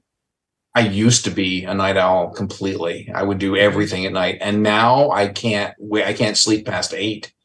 Um, it's crazy. My my schedule's completely changed. And I don't know if it's because of you know everybody's in the house and they're all working from home, and so you know that and and taking people to school and and all of that. So my my body clock just changed completely based on everybody Family else's and schedule. Stuff, yeah. And And, and Doug, are you still a night person like you were back then, or? Um, somewhat. Not not as much so. Yeah, I, I'd basically say I'm probably the same as Doug then, because I, I I do tend to do better programming at night. I don't know why my brain kicks into an extra gear at that time. Uh, plus, there's less distractions, as you mentioned, because other people might be sleeping. The cats might actually, you know, take a break for a while or something. So, but yeah, I found that I actually do my best writing now when um, my son really liked when we went to Starbucks. And uh, so every week we would have this like three to four hour time when we go to Starbucks and work. And so my brain now tells me, oh, it's time to work during that time. so it doesn't even matter if I'm prepared or whatever. I'm I'm going to get stuff done during that time. Really helpful, and it's very important for my relationship with my son. cool. Do you guys think uh, um, young kids have a future in anything Coco? It seems like uh, there's so many extra things to um, jiggle in front of somebody's face now that you know this old stuff is like I don't know. Doesn't seem like uh, we're gonna keep up. Like you know, if we all die off, then what happens? You know. uh, I think it's very hard for people to get introduced to it. Even if they had an inclination to be interested in this sort of thing, they would have to work really hard um, to find that path, and that's that's kind of the shame. Um, because yeah, it's like the people who are still nostalgic about it, we're not going to be around forever. Um, and so, where do those people even discover it? YouTube. I, I will Really? say though, like at the last few Coco Fest, though, we've had more younger kids turning out, like you know, preteens and stuff. Uh, like Charlie from Porta Coco, for example, is one who's actually actively involved with his dad in making hardware projects. Doug, you saw that at the show with the the portable Cocos with the batteries and stuff here, and uh, you know, Jacob Bruce Moore's son has been active on helping his dad with stuff too. And there, there's some. It might have to be like a parent that kind of like yeah, you did generational thing that where you're, they're passing on Yeah. their interests. Um, but that's that world has got to be very small. Yeah, I have seen like on YouTube because uh, I think during lockdowns, people had to start getting extra hobbies they didn't have before because they were bored at home, and, and some younger people did pick up on retro and have stuck with it. Not everybody did. Some people just took a look at it for a year, and then when you know things went semi back to normal, they just took picked up their lives where they left off, basically. But if you have actually stuck with it and have actually gotten kind of interested, and I think it's because some of the people that are interested in programming or hardware design the generation in the 70s and 80s of computers is where you could still fully understand the machine, both Right. from a hardware and a software perspective. So you could actually learn like how an operating system works, or how a graphics driver works, or or how to make a hardware card to do whatever. Whereas now everything is so technologically advanced, both software and hardware. You have no idea what's going on under the hood. You have a clue. You're running somebody's library that's doing something else, and if it has a bug, oh well, I'm screwed, type of thing. or you try to figure out a workaround. So I think there's a little bit, but like you said, it's very limited. It's very niche. I, I there, there's a little bit, which is to me is a little bit encouraging because I really thought it was just going to die off completely. But it, there's a Mhm. little bit of hope. That's that's awesome that there is some hope. But I guess it also depends on what drives you to make something. Because if it's to to master the, the hardware, then and it's and it's for your own personal satisfaction, those two things can combine great uh, well um, to work with the Coco. But if it's to express yourself in the best way possible, um, Then you need the Co- modern. the Coco was the place for me at the time to do that. Uh, it was like you know one of a few options I had out there, and the possible upside was that I would reach an audience that would like it and buy it. Um, so those things don't exist for the Coco anymore. If anybody really is interested in expressing themselves to the point where they have a vision, um, the the middleware that exists for these other platforms will let that happen. So they can work with the unreal engine they can work with unity they can work with something else and create something that is much better than they could do on their own. Yeah. so you know that that's a hard you have to figure out what is the itch that they're scratching and uh, and how can the coco scratch that itch? And that's tough. Uh, it's tough nowadays to compete with every other option that they have. Yeah, I have to agree with that. Yeah, the, the the creative side of things is the one that I think stays with the modern tech because you always want to push it to the limit. Um, Right. You know, with virtual reality or you know the 3D graphics and models and stuff like that now. But uh, My son's like uh, 38 and he has a recording studio and he uses, you know, modern. His software is downloaded, you know, eh, from the uh, cloud, you know, and he has to pay for it all the time. So, um, but he grew up with the Coco around, you know, when he was a little kid and stuff. And he's coming to a Coco Fest with me again. He, he came last year, and um, and he does have a little bit of an interest in it, but I think it's more like, you know, yeah, I'm with you, Dad. You know, type thing. exactly it's a bonding moment. Yeah, Yeah. but he does know he could run a program if he wanted to because he remembers the syntax, which I thought was pretty cool. And um, I, you know, sometimes you wonder if he's doing that to, to um, because he's interested or because you know, for you know, let's show Dad, you know, that we appreciate him. you know? Yeah, that is the- That is the difference in the in the day. Do you want to know how computers work, or do you want to write a video game? In the day, you had to learn how computers work to write the video game. yeah But now you don't. Just learn Unity engine. It was it was not easy either to learn all that, especially given the resources we had at the time. Yeah, where And do you so go if you, need if you had a question or something, right? Exactly. And it was frustrating. It was really frustrating for people who didn't have like a community around them that they could ask questions of. I mean, I gotta I gotta say, I learned so much when I met Dave.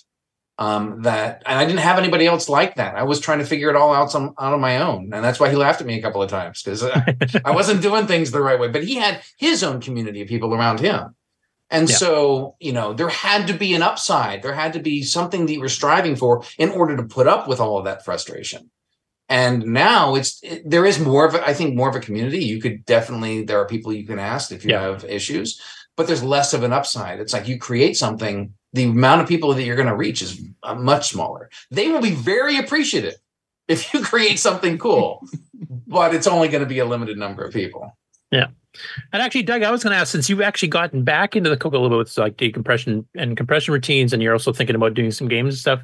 For you, is it a purely nostalgia itch, or is it you know I think I could pull off something even better than I did back then because I've learned so much since then? Like, what's your what's your driving force for doing this? There's something I can uh, do better than I did back then. There's so much information available nowadays, you know, uh, which wasn't available back then. Back then is, is very difficult. Uh, basically, you, uh, way I learned is basically just sim- sim- assembling other, you know, programs, games. So, yeah, the, the information wasn't wasn't there. readily available. You'd have to really like you know, like you said, disassemble somebody else's. And magazines would cover you at the beginning, but most magazines didn't get that technical. Like the Yeah. stuff you both of you were pushing, you know, it was not the stuff you'd read about in Rainbow in a column how to do it. Right, right. Are you unless you guys knew other readers? programmers. Do you guys read a lot? I mean, uh, um, you know, there was a pro, uh, machine language program book by uh, Barden.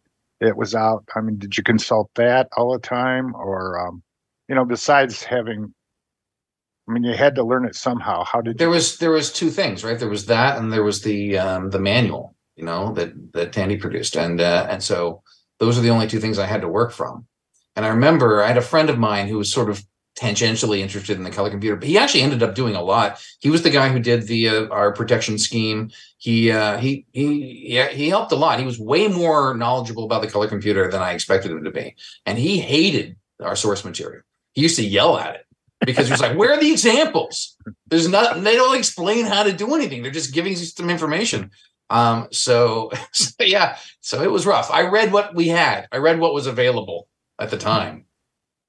You too, Doug. Um, yeah. I'm not sure what the question again. No, you know the book that came out, uh, Machine Language Programming by Barden, William Barden. Oh yeah, I read that. So Yeah. So did you use that as a, a reference while you're doing stuff, or? Yeah, Um, to, to get started, I did. yeah. So Yeah. yeah, there wasn't really anybody available, you know, that I could talk to. um, I was so much more advanced than even my teachers, you know. So Yeah, and even the Barden book. I mean, that was Coco one and two, and, and both of you really got heavily into the Coco three. And like Barden didn't write a sequel. And Laurence Tepolt did bring out some a, a little little bit later on that helped somewhat, although he had a couple mistakes in it too that he had to correct later on. Like he thought there was a twelve eighty mode. Um, But yeah, it, it was more self discovery. I, I think at that point, BBSs and CompuServe and Delphi started getting us a community, not quite up to like we have now with the internet, but it was a little bit we could start asking, you know, Steve Bjork, how do you do this type thing? He'd, he'd answer on Delphi or something like that. I was on Delphi a lot. I remember, um, and I and I remember my keyboard for the color computer was it clacked, and so I was on late at night, and my my roommate hated it because he was trying to sleep. Yeah, I, I was lucky. My roommate at the, at the time I started doing the, the heavy duty late night programming was exactly like me, except he was doing it on the PC. Um, he originally had a Coco, but he, he went to PC afterwards. So we were both up till three in the morning on a work day, you know, typing away. Yeah, one thing I noticed about uh, transitioning from the Coco to a PC was the fact that um, a lot of people did say that you'll never learn how to completely program the thing because it was so full of all kinds of code and stuff that you could it's hard to follow. So and and because I had thought maybe I would get into it with a, a faster, bigger machine that had this you know hard drive because I really didn't never had a hard drive on my Coco. Thought I would, but I never did. But um, uh, there was there became so many different libraries of programs that you could usually you know especially now find anything you want to do just by searching it out you know and i thought it was getting that way with the coco because there was a lot so many programs you know and and different things to um to, to work on floppies to you know uh, uh, word processing to you know making artwork and fonts and things like that. And then when you get into the pc it was like it would blow your mind away. But um i think that's what probably uh you know gets younger people. There's so much it's like flush with different things you can do. I mean you just think of something and you can do it but you can also do the same thing on the coco in a way it may not as be as fast but if you think of it you can do it isn't that like the weirdest thing i mean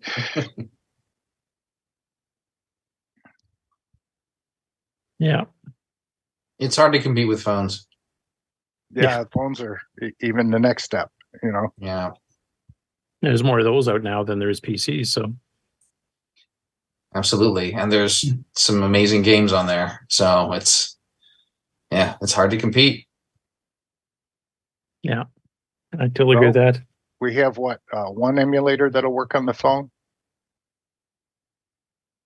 Uh, there's one for Android, and then you can also run XRoar online. Yeah.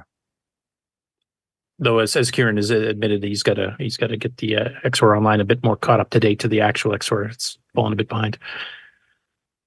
And how, what do you guys feel about uh, you know, like VCC and some of these emulators and stuff? I mean, um, uh, they've been updated to the point to where they're working pretty well now. Um, I wish I had one back in the day because the de- debugger, you know, is. Yeah, yeah, totally agree there. Whereas on the old days, basically, you know, run a crash and you got to go through the source code and kind of figure out where it crashed. You know, whereas the debugger, you know, you know, right where it crashed, you know all the registers. You know, Then you need to reassemble it, take another 45 minutes. yeah. No, 95 megahertz for the compile. Yeah, yeah, you can overclock Yeah. the. that's why kids don't like it. They don't want to wait. Yeah, well who would who why would you if you don't have to? really? Yeah. Yep.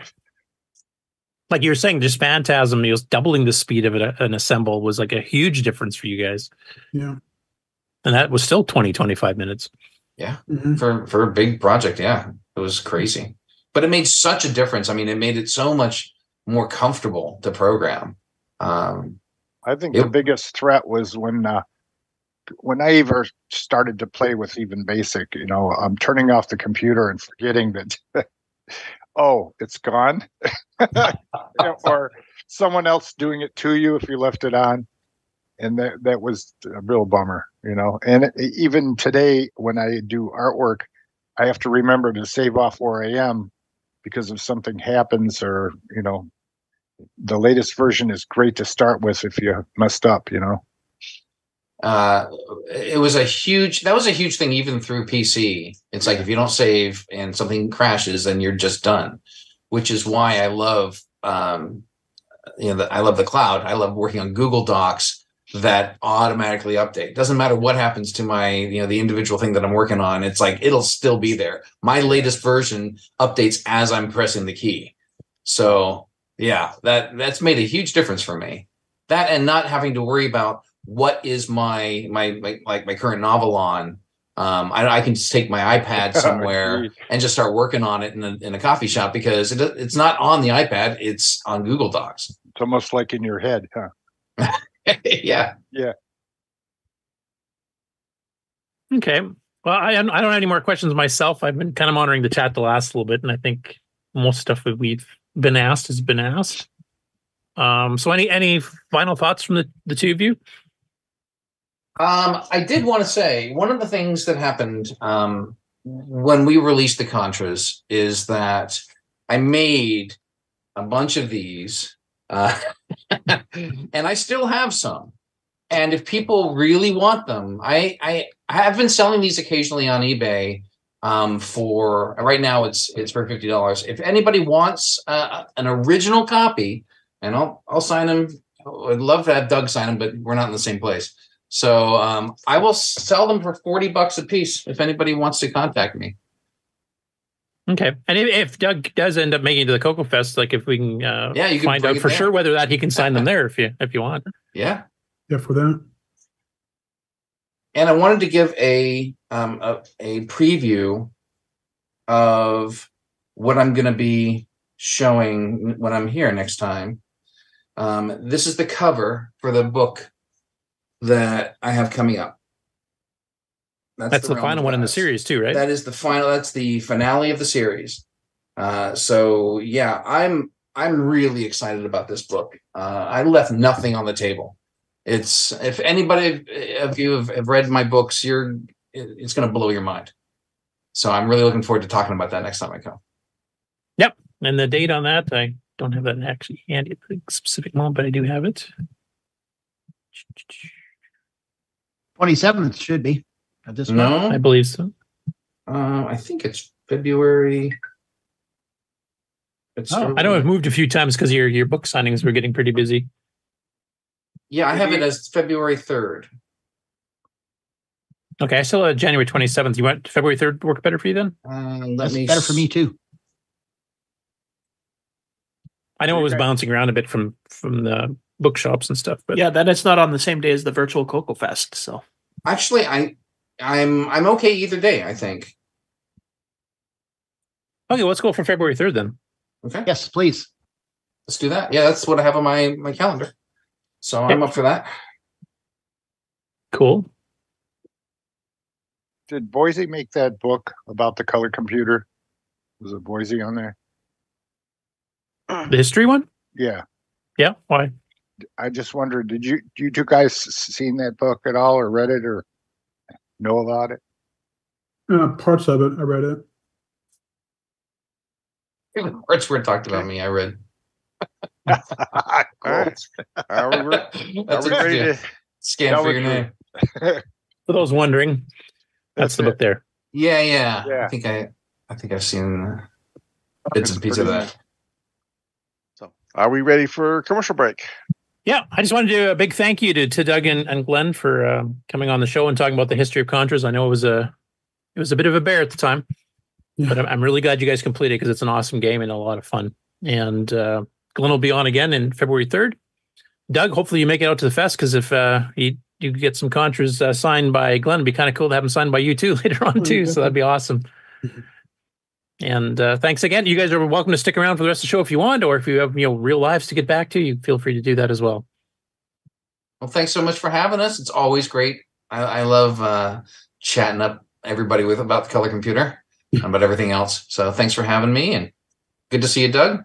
Yeah, good seeing you too. Had you, had you guys ever met in person before? Like well, like face to face sort of? Evidently, we did. Um, I don't remember it, but we uh, we were chatting about that last night. Yeah, we met at uh, at Coco Fest or at uh, Rainbow Fest. um, one year uh, when we were when we were in development. So that was neat. Cool. Well, it can happen again. Yeah. yeah. You just have to drag Glen with one of his book signings here and have a book signing table at Coco Fest or something. Yeah, I'm uh, I'm doing a lot actually. Um, on in March, uh, it's full. It's like for like three months. It's just every weekend is a is a signing, which is pretty cool. Yeah, that sounds like you're busier than the previous books. I didn't know how. I'll I'll talk about it all on February third, but I didn't know how to do them. Uh, how to do signings last year. A lot has happened in the last year to sort of up my game as far as a, a launch. Uh, so I'm I'm really looking forward to this launch. It's going to be spectacular. Cool. So there's a teaser, folks, for the uh, interview on February 3rd. okay, so thanks, thanks again for both of you. I think we'll go to a commercial break. Thanks again.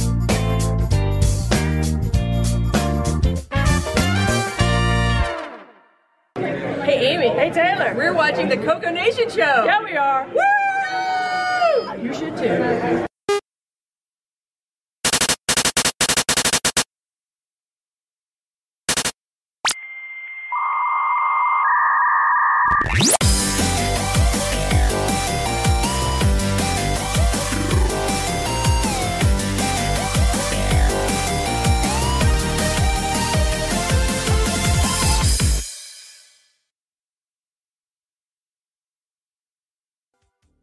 Everyone. It's your good buddy, your good pal, Amigo Aaron, joined by that dastardly The Brent from ARG Presents. You're watching Coco Nation.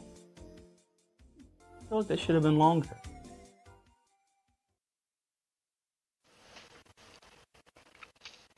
The Coco Nation Show would like to thank the following patrons Alex Gayer, Brendan Donahue, Brian Walsh, Brian Weasler, Ciaran Anscomb, Coconut Bob, Daddy Burrito, Derek Smithson, Diego BF109, Don Barber, Eric Canales, Glenn Hewlett, Graham Wabke, Grant Leedy, Henry Strickland, Justin Larson, Ken Reichert, Kevin Holloway, Paul Fiscarelli, Paul Shoemaker, R. Allen Murphy, Retro Tech Time, Rob Inman, Rocky Hill, Steve Batson, TJB Chris, Tom C., Tom Gunderson, Tom S., and William Athing. Thank you so much, patrons.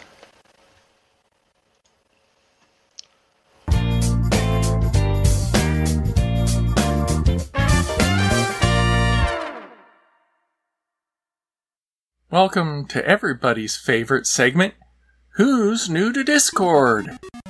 Silent Bob says, Coco 2 owner, a few Tandy machines and TRS 80 machines. Was here before. Life got busy with the move and getting the house together. Finally things calmed down to enjoy the fun stuff again. Call me Silent Bob. And I agree to the rules and I solemnly swear I'm up to no good. Mike says, I'm Michael Z.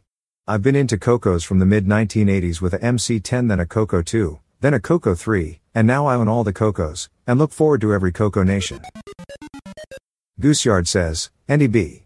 I got a 64K Coco 2 when I was I think 11, had fun with it for years and then my school got some 286s and I messed around with those for several years. Now it's a delight to come back to the Coco and fool around with OS 9. I think it's a lot more impressive to me today knowing how much it could do with modest hardware, and really happy to see people keeping things alive and vibrant. Adam D says, Unfortunately, I have absolutely zero Cocos. That will be remedied this year. Mainly C64, Tandy 1000, NES and late era DOS, with random systems from time to time. I've been friends and acquaintances with a number of folks in the Coco Nation for some time. Buck Owens informed and invited me. Looking to learn about what I've been missing in the Tandy Color computer range of computers. Floyd says, I'm Floyd R. I'm the creator of such games as Gem Quest, The Dungeon Depths, and several others. While I no longer own a Coco, or any other retro machine, I have set up MAME on my Mac to emulate the Coco. Recently, I was looking at the basic 09 manual and got a nostalgic bug to start coding in it again. Mainly to fix bugs and enhance the games I've already created. I'm very glad to be on this channel. The previous bios were edited for time. Thanks to Boysen, Glenside Computer Club, Paul Fiscarelli, Tandy Color Computer 3, and the Coco Nation patrons for boosting the server. Please consider joining Discord and visiting the welcome section to read these bios in full and see what the community has to offer. Just go to discord.thecoconation.com. See you on Discord.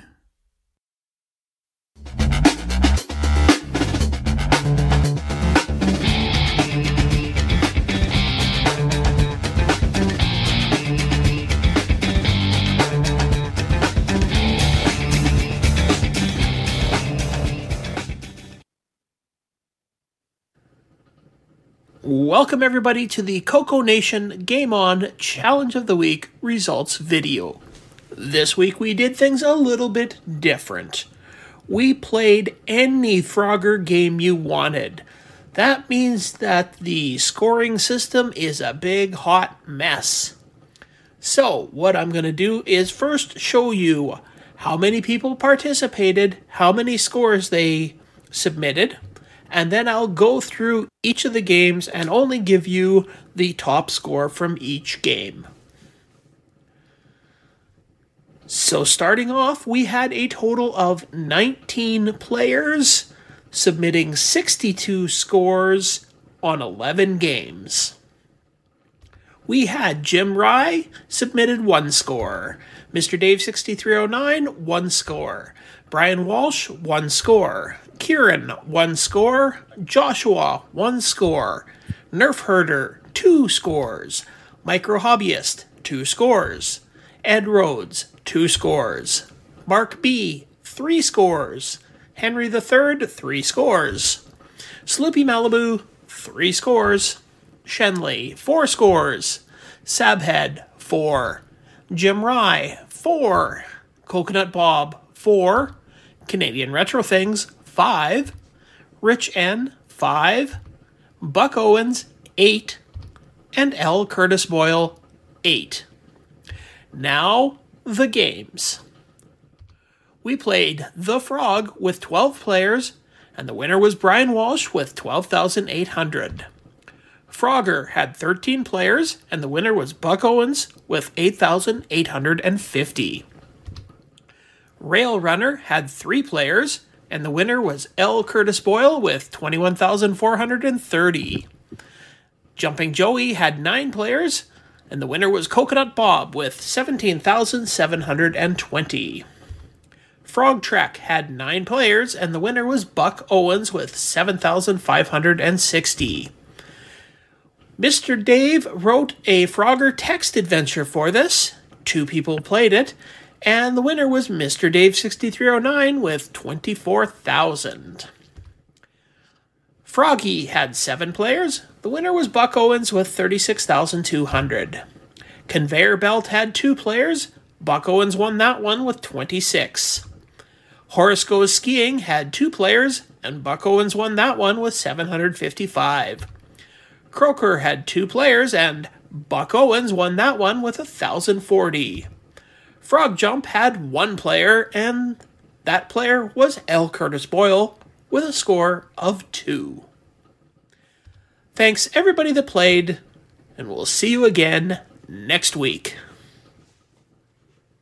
The Coco Nation salutes Buck Owens. So, Ken, did you see uh, Jim Rye's comment in the yes, chat? I just noticed that I put Jim Rye on there twice because he deserves it as our intern.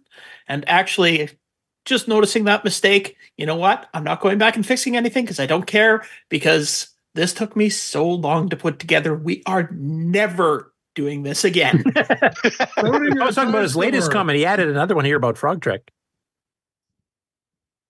oh, Frog Trek, there's no winners. A lot of people played Frog Trek, though. I'm surprised. Even though it was an absolutely horrible game. Maybe people just had to see how bad it really was. Yep.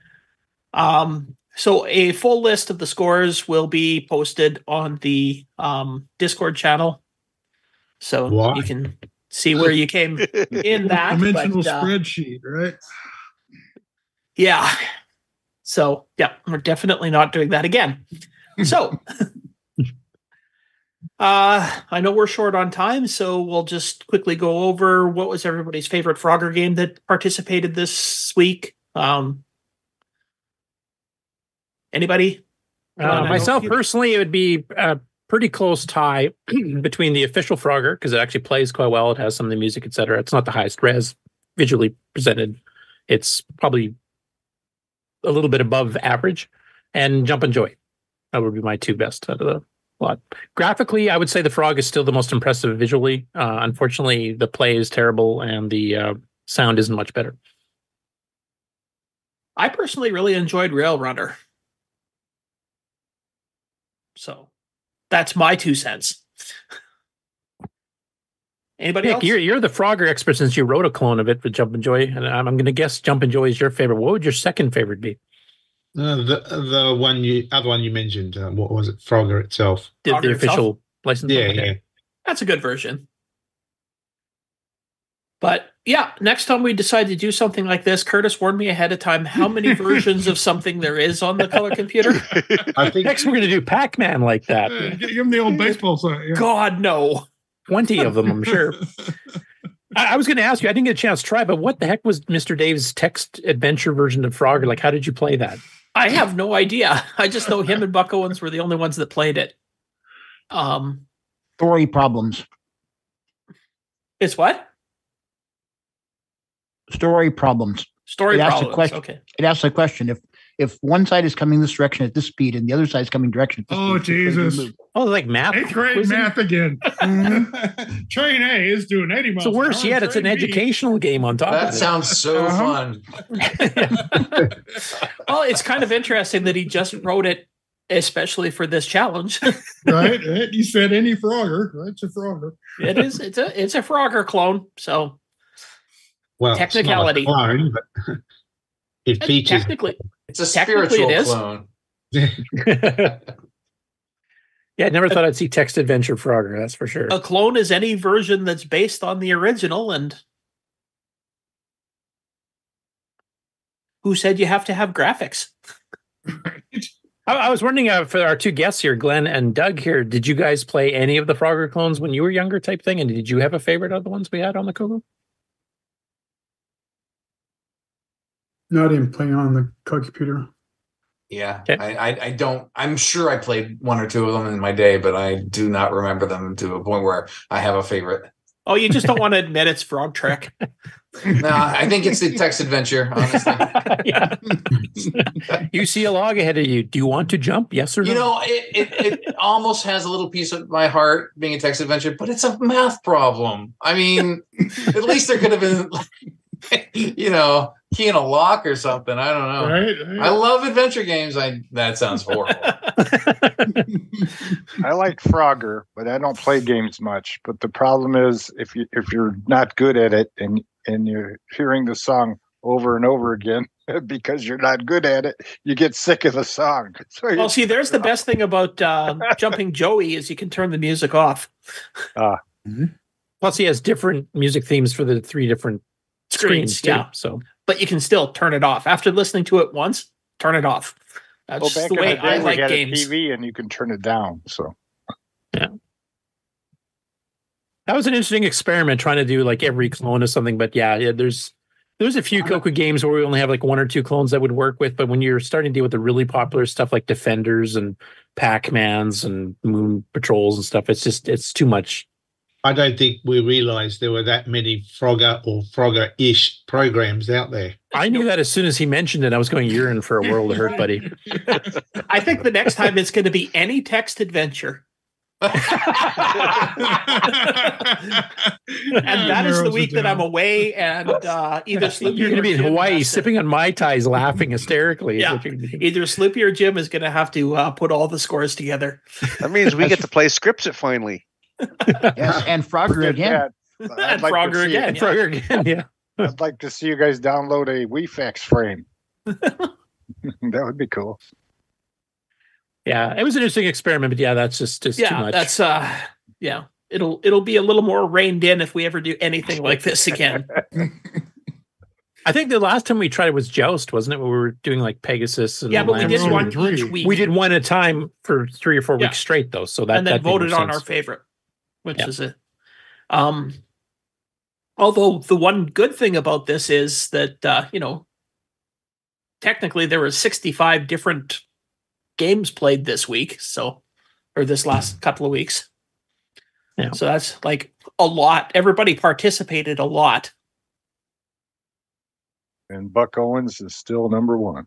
Oh yeah. Well, Yeah, him and Tasman usually. Yeah. I'm I sneak surprised in he once in a never. while, I know, I'm surprised Buck never uh, put in a score for uh, Jumping Joey because hasn't he broken that game? He Yep. has. Wouldn't Buck Owens be the one to test your game if you're making a game? These days, yeah, he is yeah. one of the best testers you can get. Yeah. Is he? I didn't know if he did it. He will not. find. He will break your game for you. he will Yeah. break it. and send it back. So the Yeah. other game that we played this week was uh, Super Pitfall, which is uh, one of Steve Bjork's games, and uh, Have you ever play had us play a game that was uh, tape? um, Well, a lot of them were available both ways. So, I mean, how do you Yeah. how do you determine that? most of the games but I that are available on tape have been patched to work on discs. So But require it on tape. I don't think have there's unless unless it had mixed audio, like you know, audio on, motor on Yeah. type stuff. There's not really anything that would only run on cassette. Mm. which would that even work through emulators? Mm. It does, but I mean, why do you want to wait? This is like using Phantasm versus using Edtasm. Why would you take play something that takes three times longer to load on purpose? Right. We're going to have to put Tales of Suburbia on the Game On Challenge. So I'll tell you what, Ron, on the next one, we're going to have type in games and it'll be like 32K basic, and you're going to have to type Type the whole thing in to play it. I'm sorry, I go. can't hear. and the game will be That actually who can type it in the quickest without mistakes. and we'll have There no winners go. that entire week because nobody will get it bug free. How far do you get into the game before it Except Nick. crashes? I'm Exactly. still loading it from last week. And the week after, will be type in a machine language game. N- Nick will be the only one that'll get it in bug free. LDX. That's right. No bugs. Yeah, because he doesn't know what a bug is. Right. Apparently, they have a different name or a different word for that in Australia because I'm sure he has bugs. But All right, so uh, getting back to that, we are playing um, Super Pitfall as our second game this last week, and it's going for one more week. So, um, basically, it's a pitfall pitfall style game that was available on the Color Computer 3 and on the NES. So, and one other platform, I think the PC 6001 or something like that. There Oh. was one other one. okay, Wasn't I there just knew about on the the two. two? on the No, Color Computer 2, Not there's Super No. Pitfall. No, not Super Pitfall 2 was Pitfall, on the. Pitfall 2 is available, which also Steve Bjork wrote Yeah. or programmed. It's a different game. Yeah, it's based Quite. on the arcade game Pitfall 2. Actually, I think the Atari 2600 cartridge one was before the arcade one, if I remember. Was It it? was the original. Oh, okay. I don't know. Yeah, I 'cause just remember put I- special first- hardware in the cart for that one. I just remember when I first played it, it was uh, um, yeah, because that's one of the cartridges that will not work on the new Atari Twenty Six Hundred Plus. Yeah, Yeah, they added extra hardware in that one. It's kind of like you know the Predator and Robocop we were talking about earlier. Yeah, I think they've about updated the firmware. It might now. On the uh, Pitfall Two, the extra hardware on the Atari Twenty Six Hundred cart is a sound chip, so that it can play continuous background music. And they didn't emulate that. No, uh, on the Atari Twenty Six Hundred Plus, what it does is it downloads the uh, ROM into the into an emulator on board, and then you play it. And because it needs to access that extra chip on the cartridge, it won't work. And they don't do that. I, I heard that um, Steve Bjork said that there was only like 76 bytes on a 2600 usable memory. 128 bytes, I believe. Yeah, 128 bytes of RAM, Oh, okay. one line Yeah. of video at a time. Yeah. Yeah. Yeah. a real rocking machine. So But they did some pretty amazing things with it. Yeah. yeah, do you- Oh yeah. But this isn't the Atari show, so let's get back to the Coco. That's right. Thank gosh. Go back on topic. Yeah, yeah, we get we had limited time, remember? So okay, so yeah, uh, that's the other game we're playing. So just so you know, and now we did. Uh, I'll just show some quick footage from. sounds like a game. Thursday night. Um, basically, everybody was playing lots of uh, frog games and um, Super Pitfall, which also had frogs in it. So staying on Oh, we should have added that to it then. A lot of dead frogs. It wasn't a Frogger game. It just contained frogs. So Now, I did want to check something with you, Ken, because uh, we were recommending for those that have six through nines to get the uh, Sockmaster Enhanced one because it plays quite a bit smoother and faster than the it original does, one. but, But, it it does have a forced, you know, abnormally high number of men. yeah, which kind of is unfair because you had uh, I think it's ninety six men you get or something like that. So Yeah, I could have sworn I had a copy before that only still had the three men, but was enhanced. But maybe I was remembering wrong. Well, so unfortunately, I mean, I'm not a huge stickler for rules. So if that's the one you want to play, then Well, what if you took the picture with your number of men showing? So after three men, you're done. if that's yeah, you could. Well, because you also You get do free men, though, sometimes, free so- men quite easily in this game. Oh, So yeah. Okay. Never mind. I'm dumb. I don't know if I if I get some time at the beginning of this next week here, maybe I'll see if I can figure out where that cheat patch is there and maybe see if I can it. upload a reverted back to three men version. I mean the uh the the original version is a little bit slow, but it's not that bad. I mean, I played a heck of a lot slower games on the Coco than that. Yeah, no, I, I played the original cartridge, uh, you know, right after I bought it when it came out, quite a bit. The NES version is uh, at least three times faster. I played the NAS version and I much prefer the Coco version. Because there's a lot of things in the NES version that it's running at a speed that when you come onto screen it insta kills you. Mm. Which just I hate. I hate games that insta kill you, that you don't have time to react and things kill you. And that was a problem in the NES version that I had when I tried it out. Sounds like a dilemma. Yeah. I mean, it's certainly faster and smoother, but it contains a lot of insta kills. So Yeah, in the six zero nine optimized version, I think it's roughly just under twice as fast. It'd be kind of a, a nice balance. Yeah. the gameplay's Yeah, the same. it's It's just plays like there's a there's a lot of things in the NES, like when you're jumping over a cavern, you'll jump into the air, and then a bat will come out as the screen scrolls over. A bat will come out and kill you. Hey Nick, So- how did I do? Good. I said dilemma. Yeah, I was going to say add the word donut in there, but I thought So, mate, that's what I was thinking. That's right. And here, this is Frog Trek for those that don't recognize. This is Frog Trek that's also being shown on the screen here too, Yeah, which I'm Frog surprised is because one of the worst one. clones. They're, they're everybody's playing it. Yep. It actually was interesting because up until about Wednesday, it had like one person that had submitted a score for it, and then like eight or nine people submitted scores for it in the last couple of days. So everybody tried it at the end. Yeah, Was I think just to experience the badness of it. Yeah. Was that was that after my comment on Discord that said this game sucks? Oh no, we knew that way ahead of time. Oh, okay. Well, I think thought- everybody was thinking that if uh, Nick Marentes hates this game, it's got to be pretty good. Because I know he did, likes after all, Neutroid make though, so can you trust him? He he Uh, thought he, he he made Neutroid, so if he thinks it sucks, then it's got to be a pretty good game. Uh, I, I like uh, Bryce's review of that game. What were they smoking when they made this? Yeah. I mean, I'll I'll give the author a little bit of credit because this is one of the earliest Frogger clones. It was his first machine language game he ever tried. I think he had trouble trying to get the speed up, so he actually only scrolls like you know, you know the first three lanes uh, before and after the current frog position because he didn't have enough CPU time the way he wrote it to keep everything running at once. You never said that about my Neutroid, my first program. Yeah, but you took 40 years and you still couldn't get it right. So, you know, No, the- this guy did it in months, man. I fixed up my mistakes. Your bugs. Are you admitting you have bugs now? Oh, the, no, No, there were was no bugs. Way different.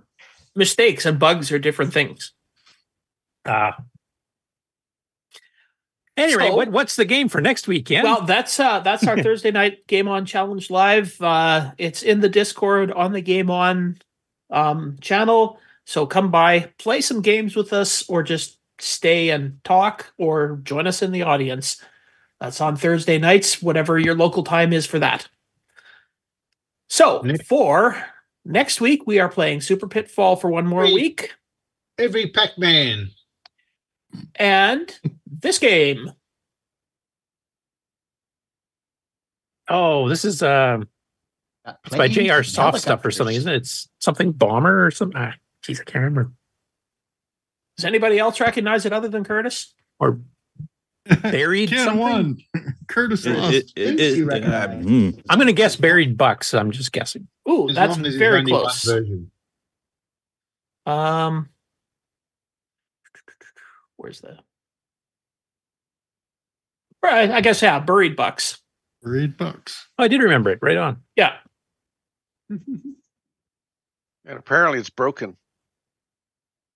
broken by Dell. Hey, what is so box the idea design? of this game is that you're a helicopter and you have to drop to shoot down holes into the earth and pick up the little money things and then there's a plane going over top of you that drops bombs to fill the holes in somehow their bombs fill the holes in and yours make the holes so Since when did video games have to make sense? And, and what happens if uh, you can't look see the red box? What about the orange box? um, you can play it in any color you want any color is accepted Yeah.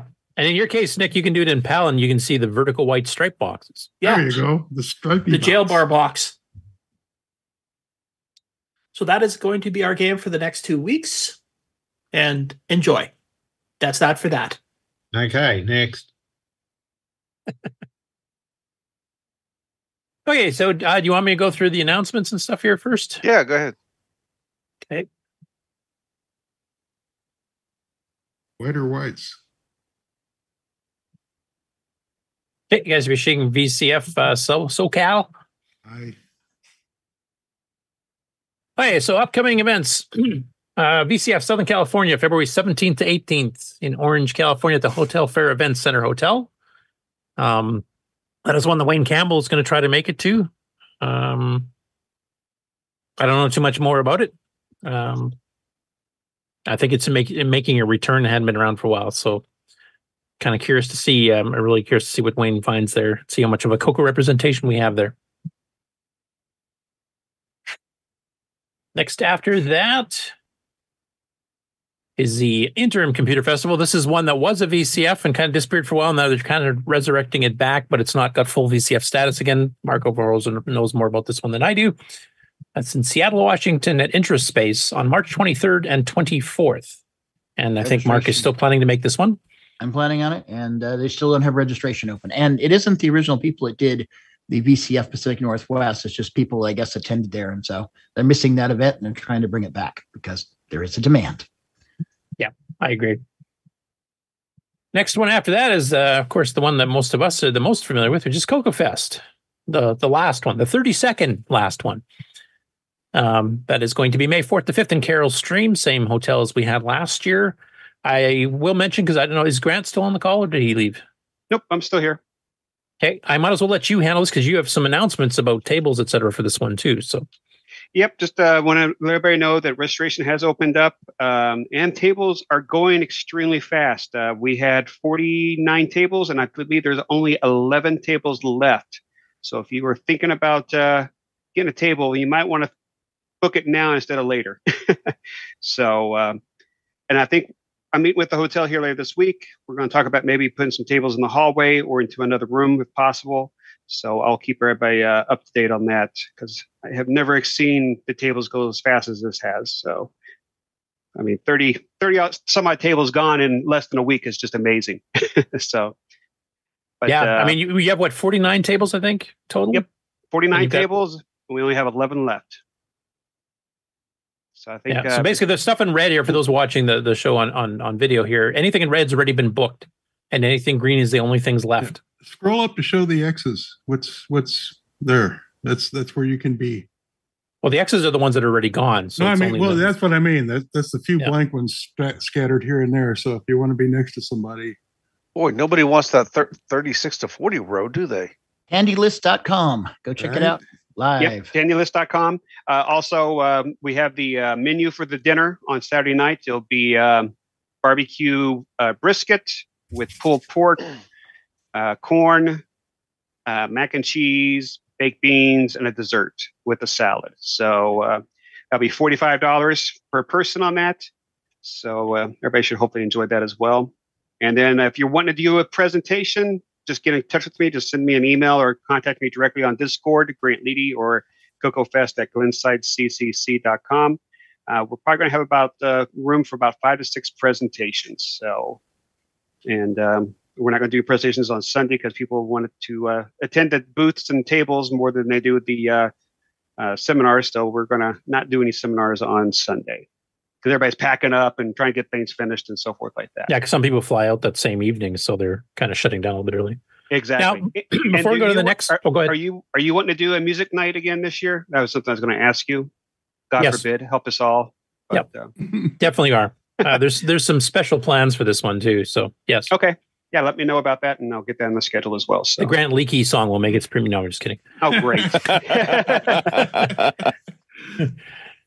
Um, now, before I go on to the, the last couple of shows that are upcoming here, uh, Mark, virtual Coco Fest, uh, an update from you. I know you've posted onto Facebook now in various groups that is happening. So if you want to give some details Yeah. for those that aren't on Facebook.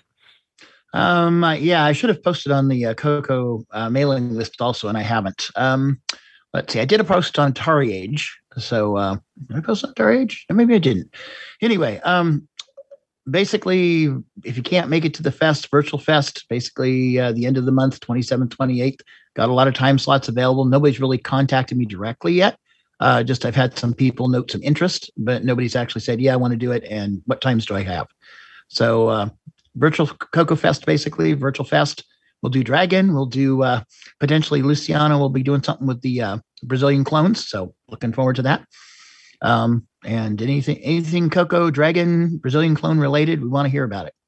Especially if you're not going to be able to make it to an actual fest, either Coco Fest or the Dragon Meetup or VCF or whatever. This is your chance to uh, basically do a presentation from your own home, business, or lair. If you're one of those types of mad scientists. Anyway, Even, even the redheaded stepchild. even the redheaded stepchild. Okay. Oh, the Alice. Yes, that one. Because it's red. exactly. For, for those of you who have been watching the show uh, since its previous incarnation as well, you'll remember we did a virtual fest during COVID that was actually hugely successful. I think it's still the best viewed show we've ever done. And it was a six hour marathon of going through presentations that would have been at the fest had people been able to attend in person. It was a lot of fun. So, And the Uh, year yeah, after if- that, we did the Dragon one, which was yeah very long also and pretty well attended. Yeah. I think that was our longest show was the virtual Coco Fest, wasn't it? it was over six hours. I, I believe remember it that. was over six hours. Yeah. It was a monster. But we, we had a lot of live viewers. We had a lot of people viewed afterwards, so it was definitely worth it. Uh, the nice thing about those types of shows is that you can, you know, view it in bites after the fact. If you want to only have time for like an hour, you can watch the first presentation or two and then come back to it later and see the other ones. But it keeps people abreast of what's happening in the community, what's happening in the hardware and software development. Um, for people that just can't make it either due to monetary reasons or distance or health or whatever else. So And that's in three weeks. Yep. Right. And Mark, if, if people do want to send present or, or to book presentations that they want to give, and they're not on Facebook to respond to your posts, how should they get a hold of you? Oh yeah. Um, I, we do have an email. Um, uh, basically, I'm using the Coco Tech one. So there's a Coco Tech at the coconation.com that will get sent to me. Uh, if you want to book or ask any questions about that. Um, also, you can use that for Coco Tech questions too, if you have any. Um, and then beyond that, um, on the Coco Discord, you can get a hold of me there. I'm Marco, and uh, one of those in orange, one of the few in orange. Um, other than that, uh, Facebook, Messenger, um, regular email. I'm on the Coco mailing list as well, but I don't follow it that closely. Um, so, but I'll try to look out there too as well. Okay. Thank you, Mark. Continuing on with the other shows, we've got Boat Fest, the third annual Boat Fest, June 14th to 16th. This is at the social event space in Hurricane, West Virginia. This is a broad retro show, uh, mostly focused on gaming. There's some hardware upgrades and stuff being done, and gaming on both computers and consoles. So you see a wide variety of, of computers and consoles there, like Vectrex and Cocos and Amigas and Ataris and Model 100s and all kinds of things. So it's a lot of fun. Ken and I have been to that event before too, and I think we're both planning on going this year as well. So it's a lot of fun. Next up, that is uh, VCF uh, Southwest. This is the one that's in the home of Tandy uh, in the Davidson Gundy Alumni Center at the University of Texas in Dallas. And there is uh, a group meet of a lot of the ex Tandy employees that is planning on taking place uh, this year as well. They actually had a whole panel last year. I don't know if they're doing that this year or not, but uh, there is definitely a, a Tandy gathering being planned. I was hoping maybe I can make this one this year. It's on the exact same weekend as Boat Fest, but uh, it just wouldn't quite work out. So I am planning on going next year, and hopefully I can meet Mark Siegel and some others in person. But uh, we saw some of the videos that they recorded this one last year, including the Tandy panel. It was very interesting. they went through the whole, you know, the whole history of the video techs and uh, some of the early Coco history a bit on that too, and then of course you know the Model One and three and four and everything else too. So definitely worthwhile to go to. And a little promo here. Um, this is the uh, blog of Glen, and uh, if you want to catch up on what he's doing on his books and stuff here, then you can definitely check this out. Uh, and this is uh, mainly here because he's going to be our guest. Now moved to February the third, so come on in uh, that show and ask him any questions about the book. He'll have hopefully some uh, you know old Coco memorabilia and stuff from you know the code writing days and some of the notes and stuff that he took back in the day. And it should be a real fun show. And this is actually the premiere of his final book in the series. is four four book series, I believe. Yeah, four books. And uh, have you got an audiobook version of this one out, or is it being worked on at this point? So the manuscript is done. It's in the hands of my editor. As soon as I get it back, I will do the audiobook because there is no better editing tool for me than reading it aloud into a microphone. I find lots of mistakes. So yes, I will be doing an audiobook. Okay. So that's it for the upcoming show announcement. So I'll stop that share. And uh Mark, are you planning on doing little intros or should we cut those out just to save time? Oh no, we got to do the intros.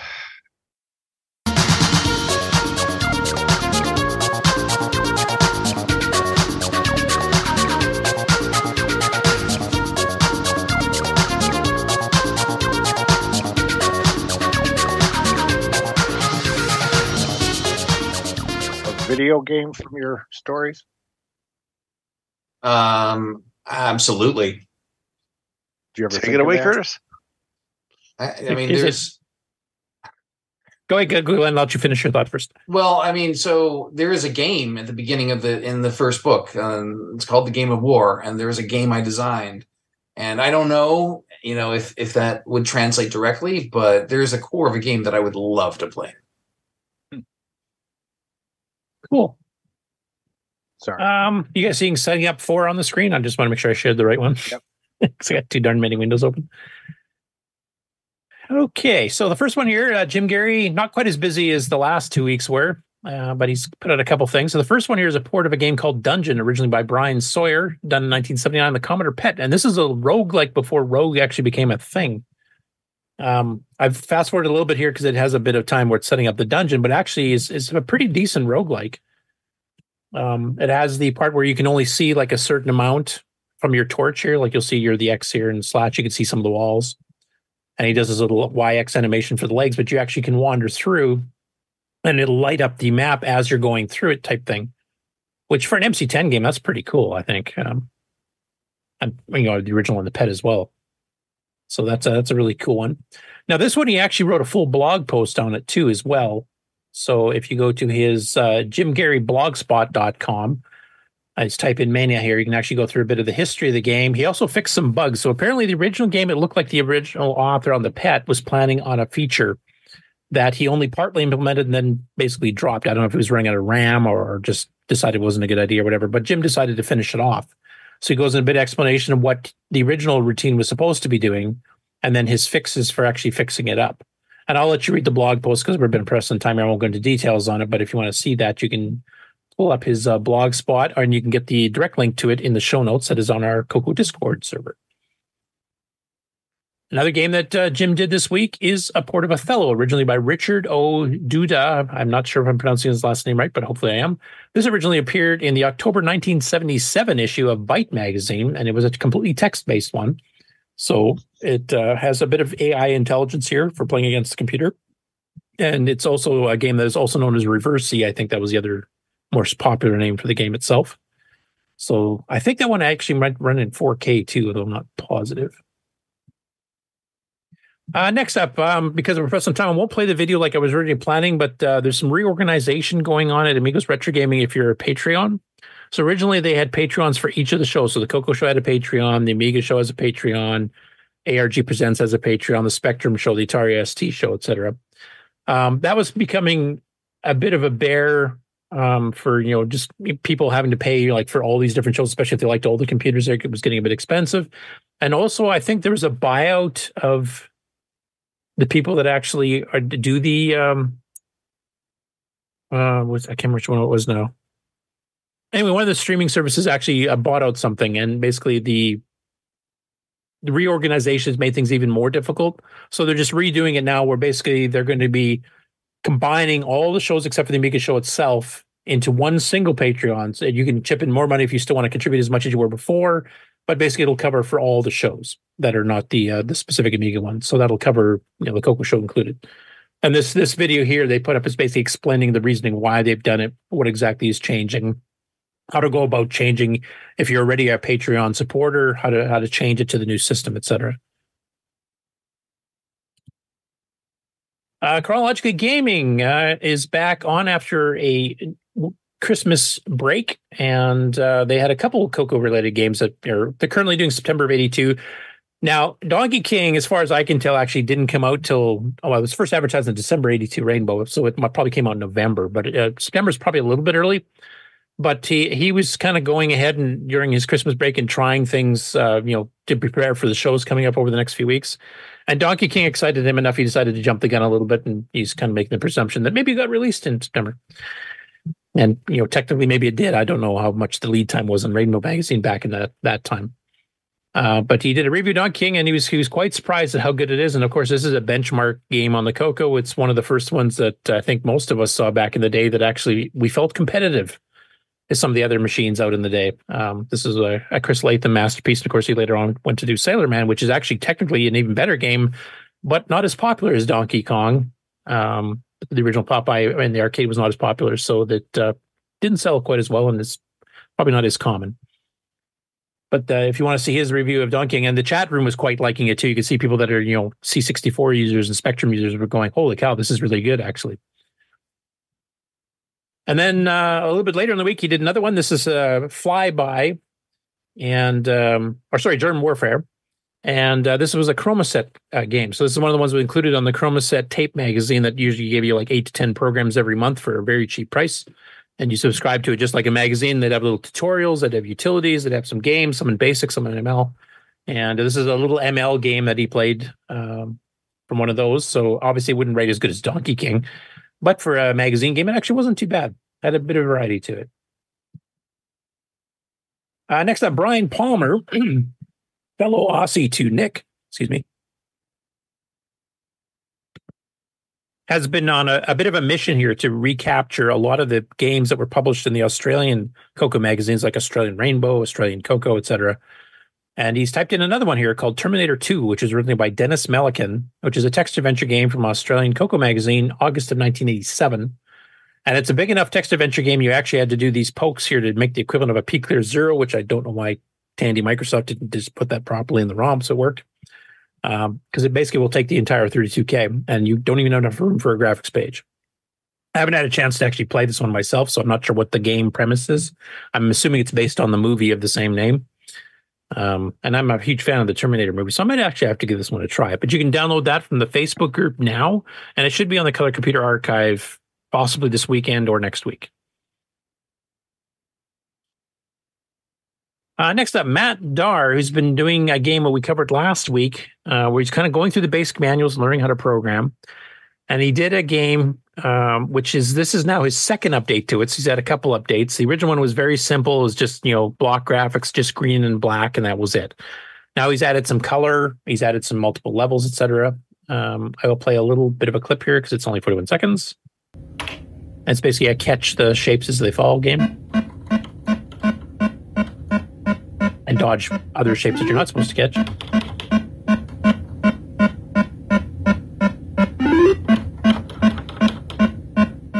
And keyboard operators, you can tell by the background sound. But he just started going through the basic manuals literally in the last few weeks here. So he's, he's progressed quite a bit because now he's kind of straying away from the manual itself and the sample games they have and just, you know, using what he's learned so far to write his own, which is, you know, how all of us started. So and then he started doing another one here that's also text based, and this is based on the arcade game Lunar Rescue. Um, another one done in low res graphics, but actually looks pretty decent. And since these are in low res, I'm sure these could be ported to the MC10 fairly easy too.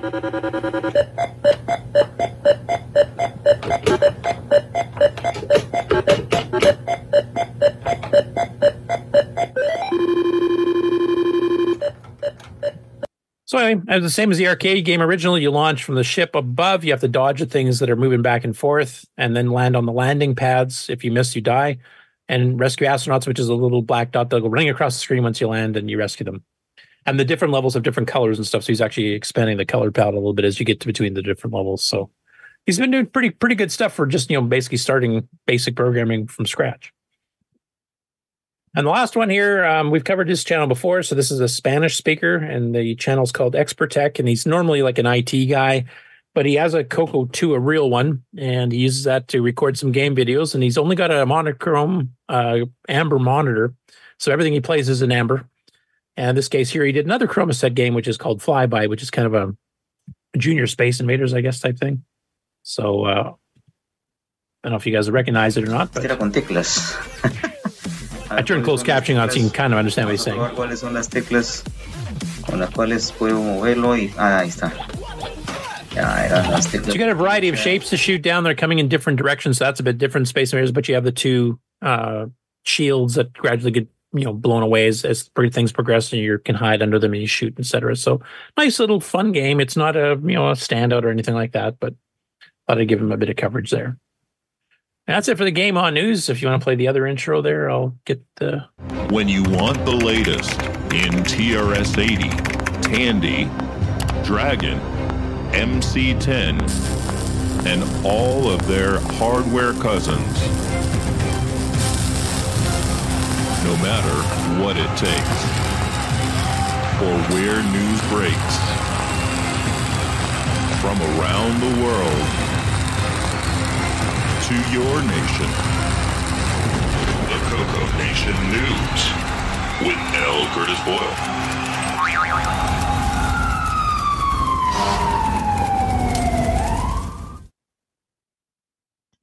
Ooh, psychedelic. Yeah, cool. Eat. Okay, so the first one is from Rich N in the Coco Discord channel. So he's actually working on his first machine language game, and he's going to do a clone of Spy Hunter, which is actually a game we never got on the Coco, as far as I know, and it is one of my favorite arcade ones. Uh, I did have a roommate who did start one. He was calling it Spy Chaser, and he got the title screen, and I think he got the very basics of the scrolling started, and then he got an IBM PC and never looked back. So that was the end of that one. Um, but he's actually set up recently an actual homepage for where it actually has a lot of details. So you can see some screenshots here, kind of in the background. And then you got these clickable links, like, you know, why did he pick to do Spy Hunter, you know, versus any other arcade game? And he kind of goes through the history of that. He's got the game layout and coding section, and he's got a whole bunch of sub bits there, like how, you know, I was doing the sprites, I was doing the sound effects, the music, uh, road courses, etc. So if you can click on any of these boxes, you can get the details of that particular subject here. And here we are using graph paper again. Um, so he's kind of designing the game there and then shows how it actually when it gets displayed, some of the sample machine language code, etc. And Glen, you were asking before about still producing Coco 1 and 2 games. This is one of them. That's currently under development. So uh, I also he uploaded to the Discord itself. He uploaded some video of the game in action so far, and he put up two videos. One is actually using the RF out on a Coco 2, so you're going to see a lot of noise and stuff on the screen, just like the old days. And then he did another one that's going through the Coco DV, which actually does a super cleaned up signal. And that's the one, Coco DV is the one by Alan of um, ACs, right? Is that correct? I think so, yeah. Okay. So you'll notice a definite increase in quality of the screen here, but I'll play a little bit of the game here from his RF out. So he's got some of the scrolling graphics. He's got the car you can drive back and forth. You can shoot. Put out the, uh, I can't tell if that was the oil slick or the smoke cloud thing, but I can see oil slick. And the opponent card, of course, isn't doing much except just driving straight. But the scrolling's already working, and, and the player steering is working, and some of the weapons are working. So he's already a fair bit of through it. That is so cool. Yeah, I'm looking forward to this. I, I was a huge fan of, of Spy Hunter in the arcade, and we never we never got one. That was one of the few games we didn't, didn't get a clone of, at least not that I'm aware of. And if you have a Coco DV output, this is you know how much cleaner it looks. Now it loses a, some of the artifacting subtleties, but it still looks pretty darn good.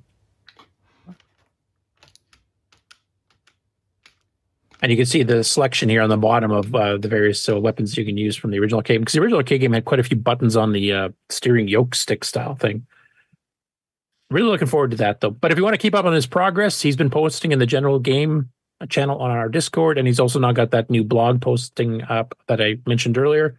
You get the link from in our show notes on the Discord, and he's planning on updating that as he progresses. And there's a ton of stuff on there now. I haven't even had a chance to read it all myself yet. So, is there anyone here who hasn't written one of these verti- vertical scrolling kind of race games in BASIC just to, as a thing that you did back in the day? And don't you feel bad for yourself now? yes, and yes. I had Desert Rider to play with. Yeah, it's kind of a 3D. And that was a kind of a cross of bump and jump and pole position.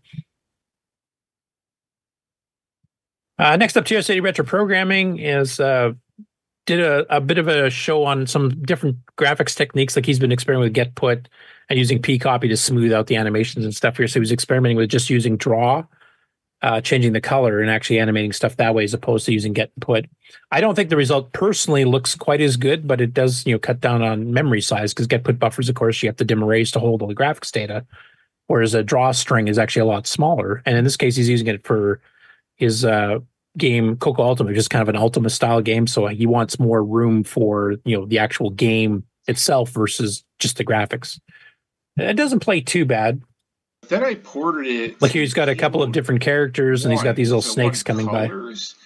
and there's one by one, and then the enemies move one by one, and you can either you can either advance or attack or cast a spell, and um, He's also been experimenting with changing different modes. Like he might use P mode four, he might do some color stuff. Like he's experimenting with doing a lower res one like this to give him a bit more free memory for the game itself. Um, you have to redesign design the graphics a little bit between the shapes here because you know this is literally one quarter of the res of the other one. But uh, he's kind of going on that. He's almost finished his uh, Tales of Suburbia game too. Um, he's just tidying up the tape save routines and stuff. So I'll keep uh, posting about that as he does more updates.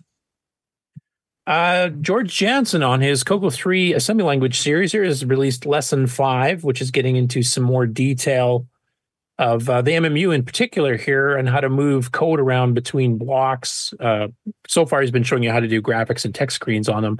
Now he's showing you you can actually map you know code in and out type thing. He starts off with the high res text stuff that he started on on the pre or left off the previous episode, and then gets more into it there. Uh, once again, if you go to his channel on Discord, we have a channel dedicated to this series, and he actually uploads disk images with the actual source code. So if you don't want to type in all the stuff yourself, I personally believe if you do type it in, it'll sink into your brain better um, than if you just load it. But if you're pressed for time, et cetera, you can actually just load it and go through the program and make your own modifications to figure out how stuff works.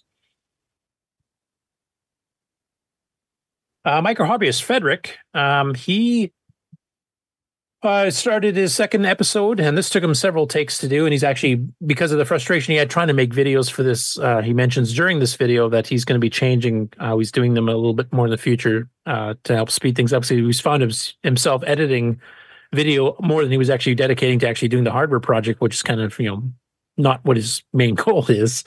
Um, so he's going to be changing up a bit here, but he's going through here. He's doing some testing and a little bit of breadboarding to get a six through a nine uh, computer that he's basically building from scratch. And this will be a three megahertz, probably overclocked to four because the six through nine tends to overclock to four and five fairly easily. And he kind of goes through the details of setting up the breadboard and stuff for just for the testing. And here's just basically just testing the six nine, making sure the signals are working. And here you can see a little picture of the uh, breadboard itself, and he explains what each piece is doing and why. And this is all hardware stuff, so I don't understand any of it. So I'll let you guys explain it later. Right, Rick? That's just too pretty. I can't comprehend. my my my breadboards have wires kind of nested and ratted, and these are all nice. I I, I, I just realized I, I probably have to send him a link to get back on the show again, so I'll have to do that Oh, yes, uh, later will. on. I totally forgot about him. He's on wondering why so- can't I get on? My password is not working. Uh, next up, we have Retro Tech Repair. And this is a follow up video because he was actually getting that yellow bar problem, which you can kind of see in the thumbnail on the left side. And normally, this is that 555 timer chip that goes, but there's also some resistors and capacitors in that area here. And he did the capacitor change. And some people in the comments afterwards were saying it probably was the resistor because basically you can approach it from two different directions. Right. You bump one up and you bump the other one down. And they were thinking it's the other way around. So this is a video of him kind of exploring was it maybe the resistor as opposed to the capacitor that replaced that uh, probably would have fixed the actual problem versus adjusting for it. And I'll let you guys watch it to find out if that was what happened or not. But anyway, he did manage to fix the yellow bar thing. Next up, uh, YouTube channel called I Didn't Buy These. A bit of a misnomer. That's what you Uh, tell your wife. yeah, there you go. I didn't buy that. it I just showed up you. in the doorstep from Amazon. I don't know why it got here. I got you a couple skirts. I don't know what this is. I did get dinner coupon. Um, so he got a Coco 3 here in pretty well mint condition. Like it's not yellowed. It was still in the plastic um, inside the box. The box isn't even that badly damaged. You can see on the thumbnail here. The original manuals are there. Uh, Pages are cables. still in it. Yeah, like it's it's in really really good shape. And uh, so he plugged it in and, and did nope. Um, now he wasn't somebody that was really into the Coco much, and this came as part of some other stuff he bought. So he's actually just made a video to show what it was like, and he's already sold it to somebody that actually had been trying to get a Coco Three for a while. I don't know if this other person watches the show, but I did uh, send the guy a message if you can pass on our show. Maybe he's in the chat now. I don't know. Uh, but he did sell it to somebody who has been trying to get a Coco 3. And if, as we mentioned earlier in the show, Coco 3 prices have gone absolutely through the roof on eBay. And the, this this was a much better deal than your average eBay one. So hopefully the person that actually bought it will find us out from my sending a message to the seller and uh, hopefully will join us at some point. It'd be great to see another Coco 3 owner back into the fold. Another uh, follow up one. So Primal Bits on YouTube, he actually went through a video last time. I think it was a week ago or maybe two weeks ago uh, of a Coco One that he's gotten back, and uh, he just had the raw Coco One with nothing else. So he went and bought a silver tape recorder, but it's not a Tandy one. Uh, it's uh, Sanyo, I think. Yep. Yeah. And he uh, decided to give it a test. So he wrote a quick little, you know, basic program demo, just very simple, you know, 10 print something, 20 print something, 20, 30 go to 10 type thing. And test it out to make sure it's saving and stuff and make sure he gets the right volume level adjustments and uh, got all that working. So he saved the program and he loaded it back in. And he's planning on doing some more follow ups on this a little bit later now that he's actually got storage for it. Now, he does want to keep this machine in almost the original condition he bought it. So it's a pretty decent quality uh, Coco One F board, possibly. I think it's an F board, but it's only got 16K of RAM in it, and it only had a color basic in it.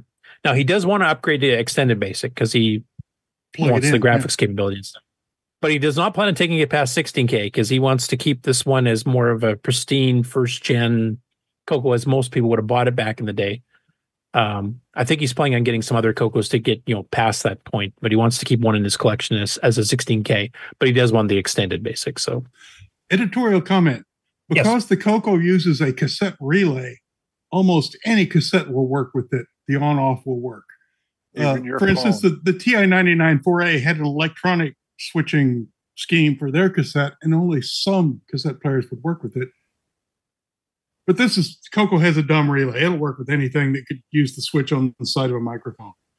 So, yeah, yeah. now I have heard some people mention that some Coco or some tape recorders actually don't quite get the signal clean enough to work. Is that Well, that could be electronically a problem, but there was just a basic flaw in some other small computers where they electronically switched the cassette so it had to switch on a positive or it, we used a relay.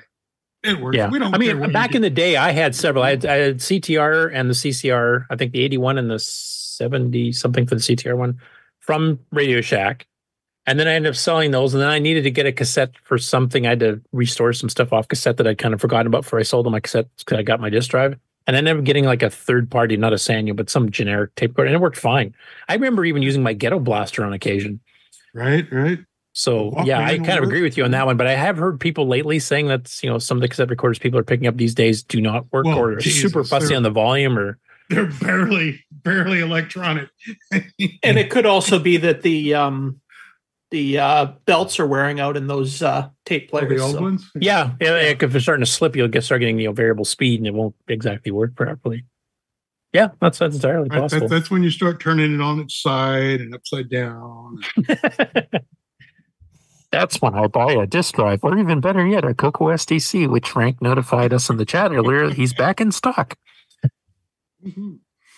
Although I will mention that uh, to use a Coco SDC, you have to have extended basic, Yes, yes. As you do for disk drive in general. Color Basic only looks for extended basic, and then extended basic looks for anything beyond that. So Yeah. yeah, you have to be in line.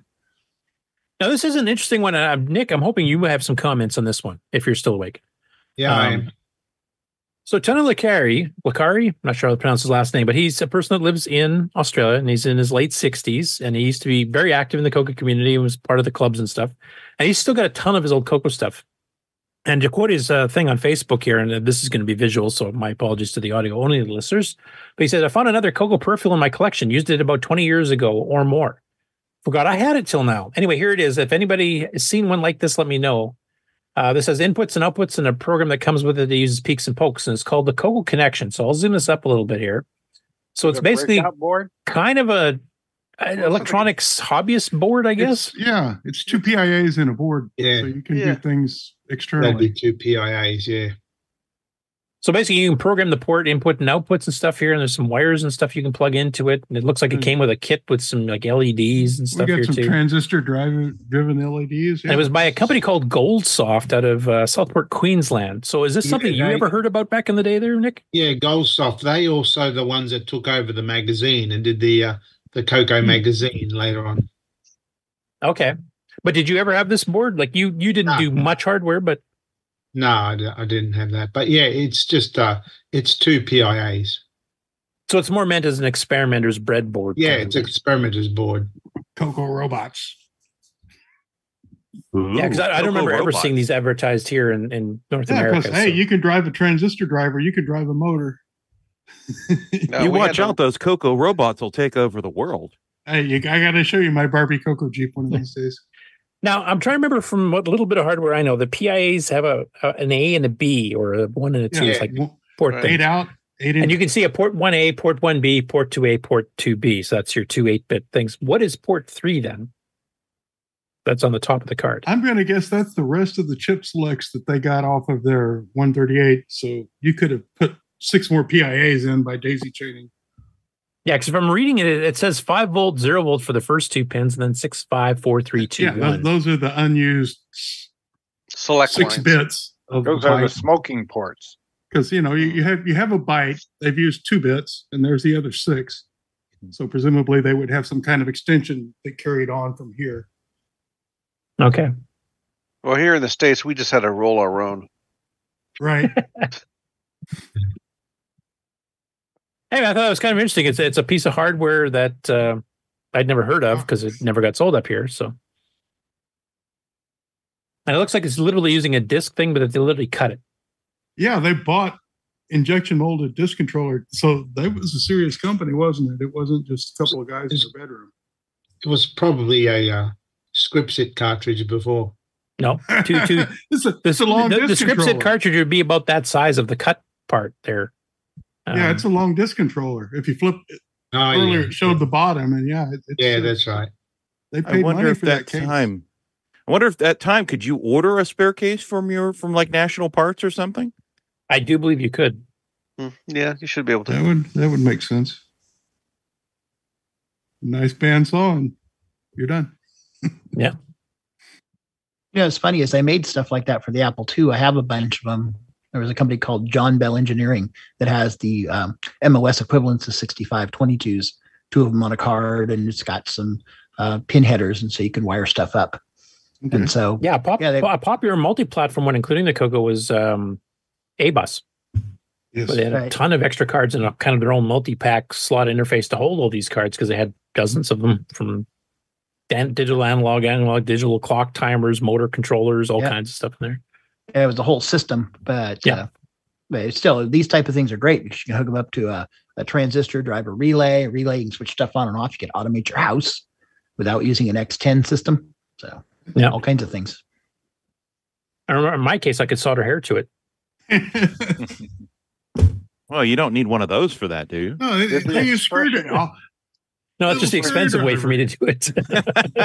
the expression pinhead came from this kind of device. No. Uh, this next one here, this is a rather interesting one. We posted about it on Facebook. I'm just, I got the YouTube video here. Now, I won't play the whole thing because it's five and a half minutes long, but I'll play a little bit of it. And basically, uh, Keith Christensen had saved a videotape of some little graphic demos in BASIC that he wrote. Kind of psych- psychedelic, but has a bunch of different, you know, patterns and stuff here. It actually kind of makes a neat screensaver. And um, this was for the Coco 1 and 2. So it's got some artifacting graphics. Um, but it's it's kind of just, you know, interesting to see some of the patterns it came up with here, you know, just with some basic programming.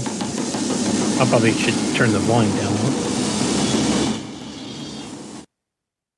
So does he actually have the software for it, or is it just a uh, video of it? I didn't see the software for it, but I haven't checked his post in a while to see if he added that. This was just the video link.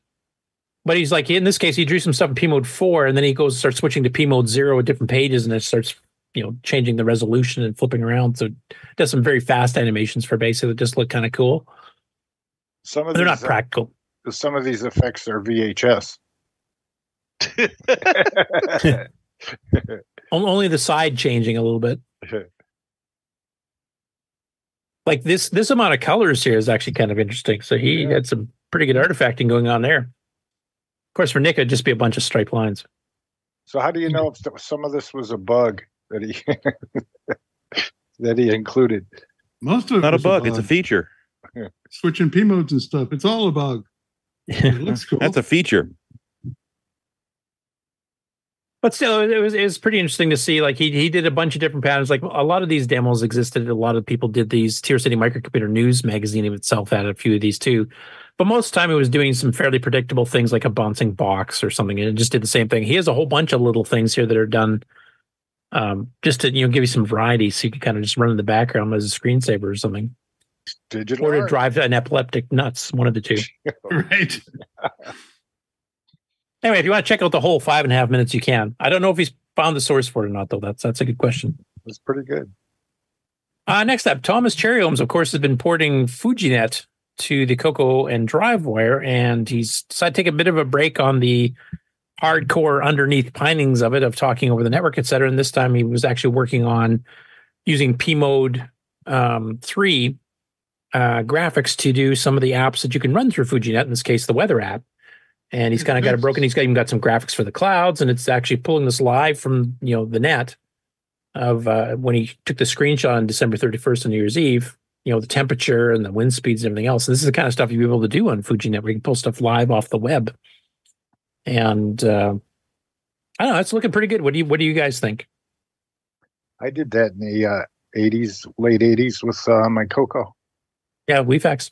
Yeah, but you had BBS and that. stuff. Now, now you don't. You've got to interface somehow. And this Thing is here something like that what? um, I was going to say that this is piggybacking on FujiNet. So this Yeah. basic weather service stuff and the um, International Space Station tracking that's been in place for a year or two. Yep. All This is just the Coco implementation. Right, but yeah, get to it from your Coco. Right. Yeah, exactly. All the rest of the stuff's already in place. So Yeah. Now I will mention we do have a weather app already in NitrOS-9 if you have DriveWire that uh, Todd Walls wrote that will go and grab the stuff and does Coco 3 graphics modes doing this kind of thing as well too. So we do have some of this already and have had it for a year or two. It's already in the previous version of EV, EOU. But it's, it's good seeing it, you know, coming through FujiNet. And FujiNet is a cross-platform thing. So the eventual goal, hopefully, is that we can start writing some games that are, you know, are cooperative with, you know, other platforms like Atari 8 bits or Apple IIs or whatever else, and start playing some head-to-head games and uh, I don't know which platform Buck Owens is going to pick because he has them all and likes them all. So Did you He'll be guys torn. ever I used, to, hear? I used to live in Denton, Texas. I wonder if that's the Denton they're talking about here. oh, maybe I 53 don't know. Probably. That's about right. Cool. Hometown.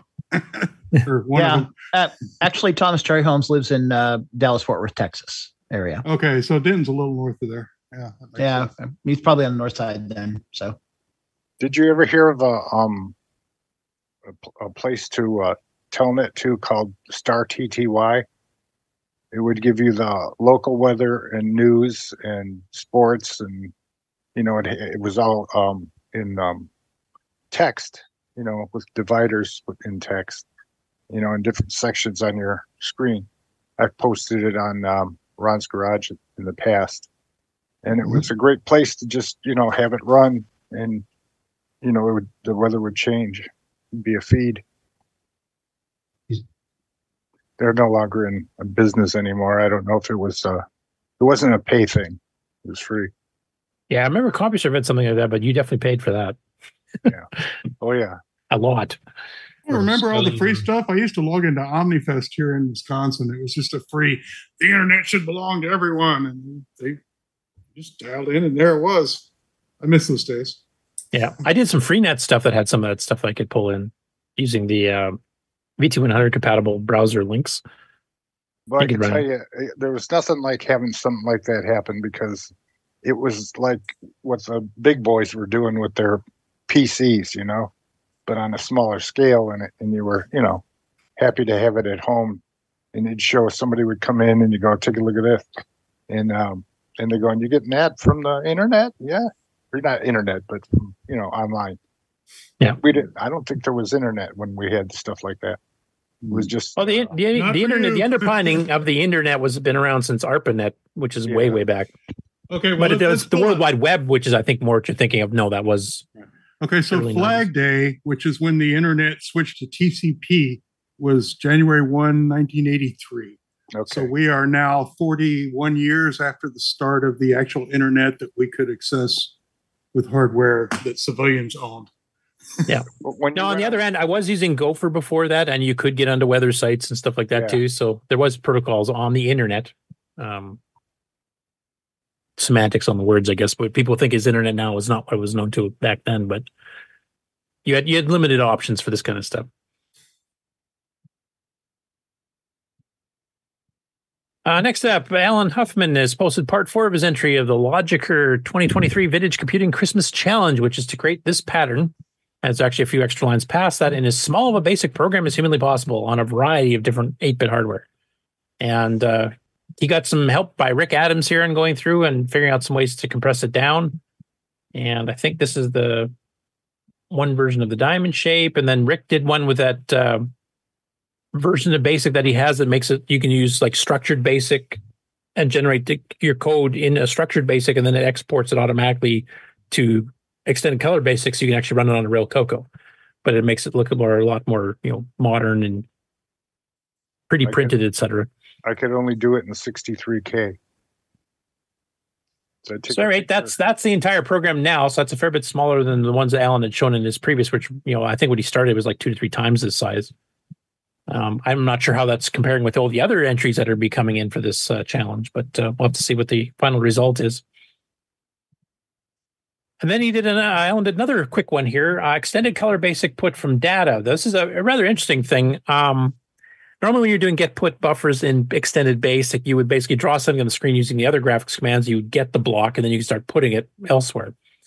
What he does here is he's using the var pointer function to actually figure out where the string is stored or the array is stored in in Basic's uh, memory pool, and then he pokes directly into it. So you can actually create the shapes and the get put buffers directly with pokes, or say read them off a disk file and poke them right into the thing, as opposed to actually using graphics itself to create it in the first place.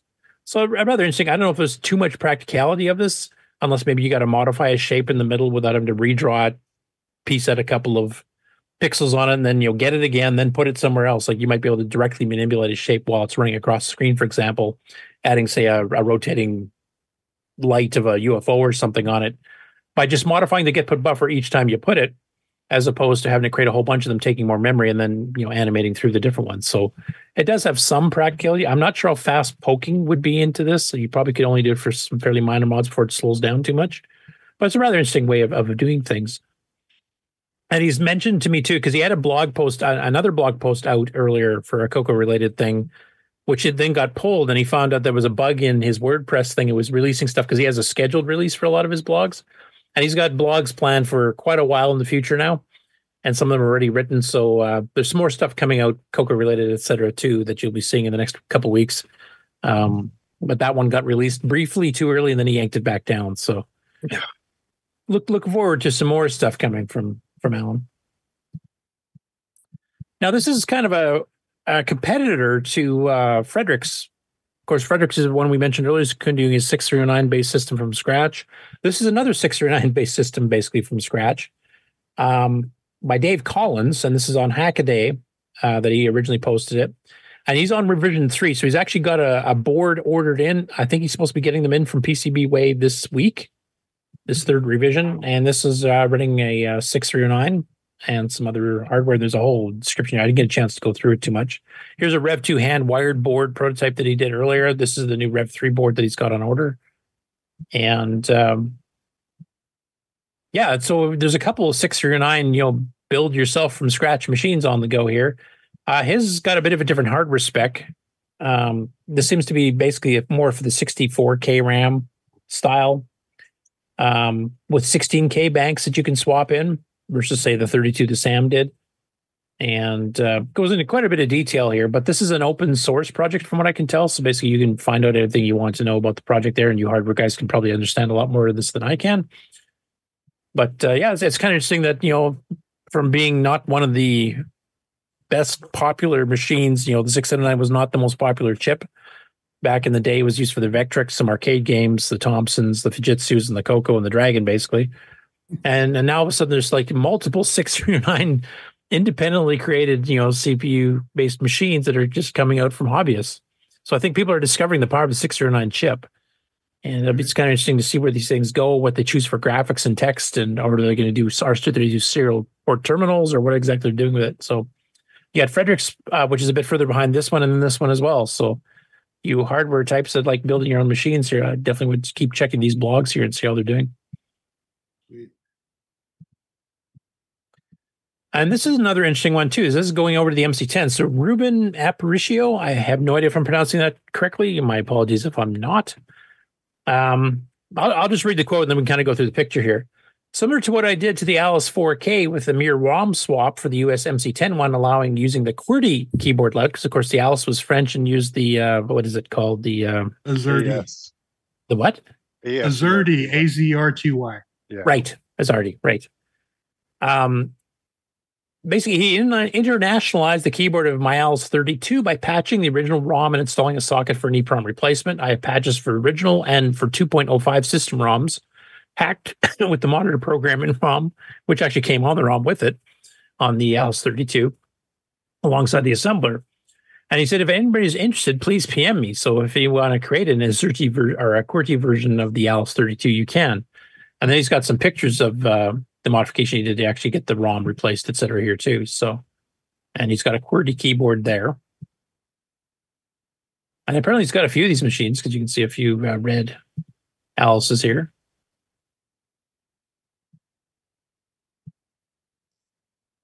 So I just thought it was interesting that uh, there's active, you know, hackers for the uh, the French machines still doing hardware. We've seen a fair bit of software development from like Jim Gerrie and Darren Ottery and a few others here too, and uh, of course the Coco VGA from Brendan. If they can get that back in stock now that the chips are finally coming back out again, but uh, there's still hacking going on over in France too. Uh, next up, I think John Whitworth was he in the chat earlier? Mark, do you know? I know Julian was, but I can't remember if I saw John. Seen Julian, I haven't seen John yet. Okay. So John put up a three and a half minute video here, an update to his Super Bob board that he posted in the Dragon group on Facebook. How are we doing on time, Mark Bosley? Oh, yeah, all right. About half, about half an hour. Okay, so I can play this. It's three and three and a half, half minutes. So I, I wouldn't even be able to explain all this stuff anyway. So I'll let him explain it. I finally did a little bit more work on Super Bob, um, which I'm sure some of you remember was a project I was looking at. Crikey, end of 2022 Crikey. now, maybe into the beginning of 2023. Um, it was this super breakout board. Um, it's been sitting on my desk for ages. Actually, I had, I had a bit of a problem with. Uh, I wanted to try and get it to work with this SPO two five six, and I'd done a stupid little mistake on the analog part of the circuitry, which was stopping it working properly. And also, I think I've got a minor foible with the way that I've got the ROM wired, in that I need to hold the chip enable and output enable high via pull up resistors rather than just letting the CPLD do it because that just crashes the computer to start with. So I've got a bit, bit of work to do on that part. Um, because I can't get the ROM to work, I've had to just address it via um, direct commands from the Dragon Um, and also, I haven't quite uh, worked out exactly how to get the ALD response to go back through the CPLD to tell the machine code um, routine that the speech ROM has finished speaking.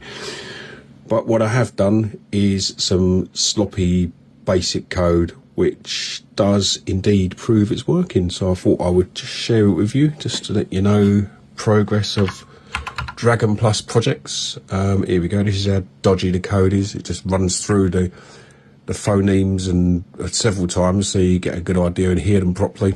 Otherwise, they're a garbled mess. So here we go.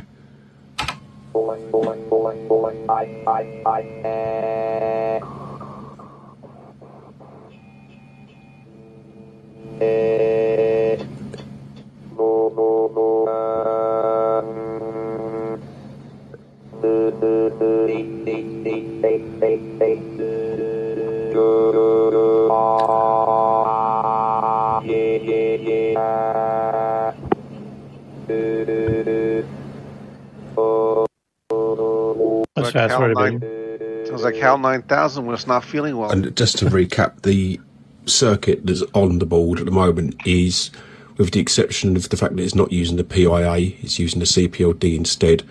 Um, it's a recreation of the JCB Microsystems speech synthesis cartridge for the Dragon.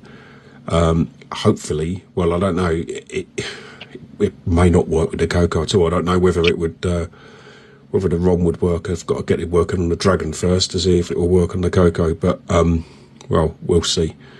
Anyway, um, that's where I'm up to for now on this one. So anyway, it was kind of like their equivalent of a speech sound pack without the uh, the sound part.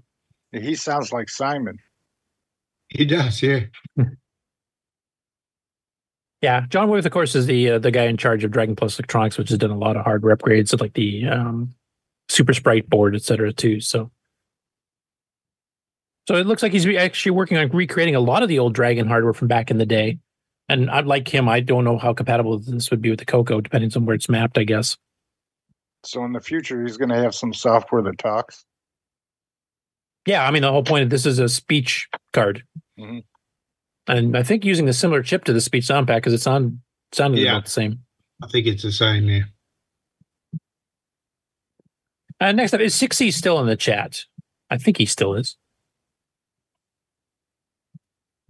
Because my last news story is about his SAM times four. Now we've covered this a couple times. Uh, it's basically to replicate the SAM chip, and then Pedro Pena actually, you know, took it and redesigned it to be a bit smaller, and then helped uh, Ciaran going back and forth between the two of them to detect or to work properly with different RAM size settings. I think the original version that uh, Ciaran did not say, for example, work with 4K RAM chips because the Dragon never had a 4K version. So how would he know how to get that tested, right? And and Pedro actually helped with testing here. So um, this is the actual project page of uh, Ciaran's himself, and he talks about the different you know stuff that's been fixed up and the fact that Pedro helped him you know get things working properly for some of the other systems that he couldn't test himself. He's also uh, built uh, the board shrink in, so it's a bit smaller. Now he's actually done a 1.2 and a 1.21. Now 1.21 was just basically a fixing uh, a missing template file was required for the build.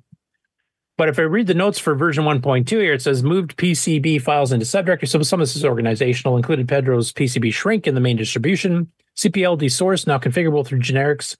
Build system supports multiple variants. And I thought, what does that mean? And he says uh, also includes extra variants you can build, quote, for fun, quote, that sacrifice some RAM size functions for extra video offset registers. Uh, and that sounded intriguing. So I asked him, what exactly does that mean? And he actually sent me a message on Discord last night, and I'll just quote him here. Um, the additions are more experimental and may not stay in because right now they're replacing some of the you know the more rare RAM sizes that uh, not too many machines use these days. He said, but for the curious, these are the current additions. CPLD add additional variants with scrolling registers. So FF3A uh, does a clear X offset register, uh, five bit. FF3B does a clear video base F register, now 11 bit.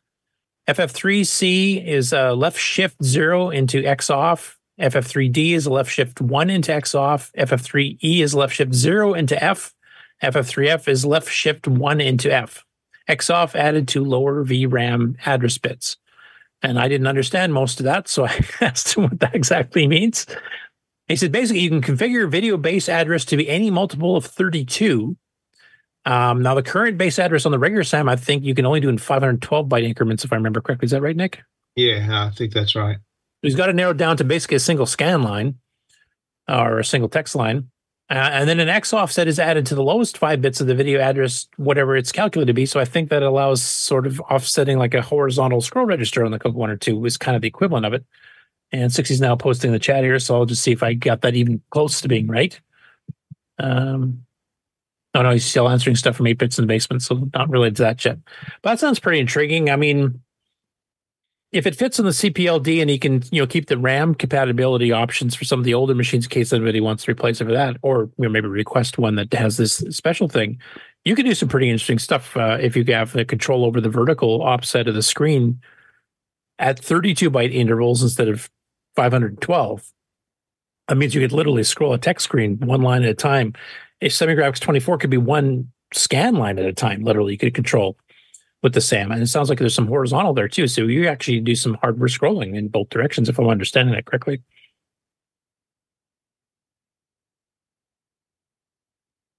And he's just typing in now in the Discord chat or in the live chat. It's 11 bits of base address, then five bits added to the lowest five bits wrapping around. Okay, so it sounds like horizontal um, five bits would be 32 yeah so you basically can offset one byte increments horizontally and it does a wraparound. So your screen would wrap around horizontally or you can offset the vertical to anywhere in your 64k memory on a 32 byte boundary which would basically be a scan line or a text line.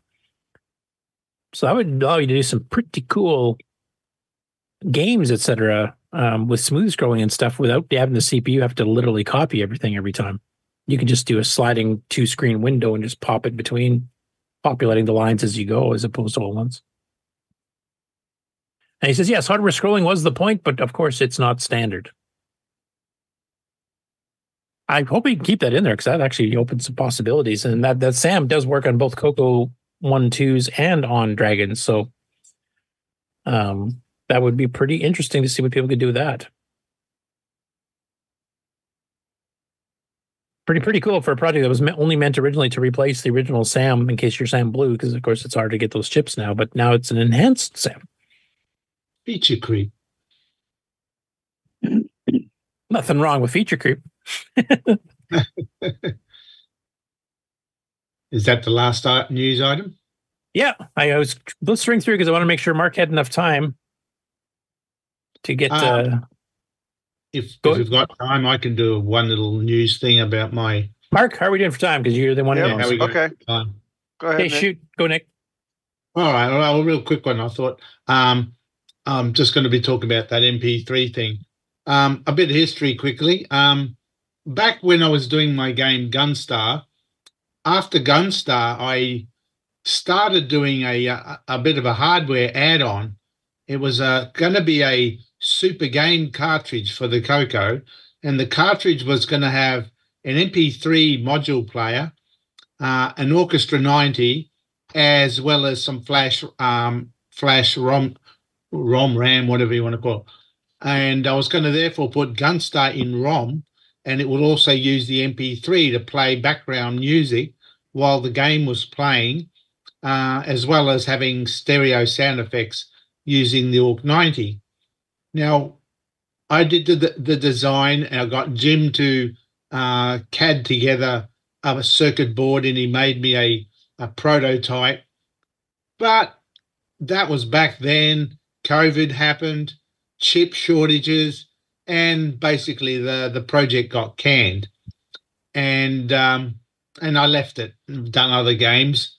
And uh, just recently, of course, I've been talking with Bruce, who's um, who's doing a project with uh, using the same MP3 module, but his one, his design, is just going to plug into the serial port and uh, allows him to do MP3 audio. So I, I was thinking, well, maybe I can revitalize my original idea of uh, having Gunstar playing a background soundtrack. And I started looking into it, and I'm thinking, well, if he does that, then maybe I'll just go back and mo- modify the code because I did it all. It was all working, and I do have the prototype, and it does it does operate with the MP3. And uh, I thought, well, maybe when Bruce gets his done, I can also modify my game to use it as well. But in the meantime, I found uh, I still had all the files and all the the music and everything.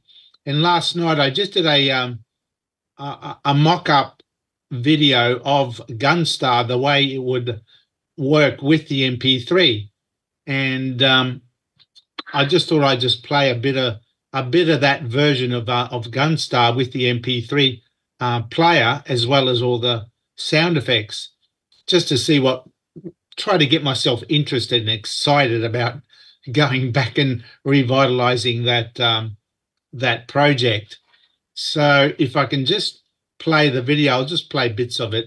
I won't play the entire game, but just so that people get an idea of what it would, what a game on a Coco 3 with a background MP3 music track would sound and look like.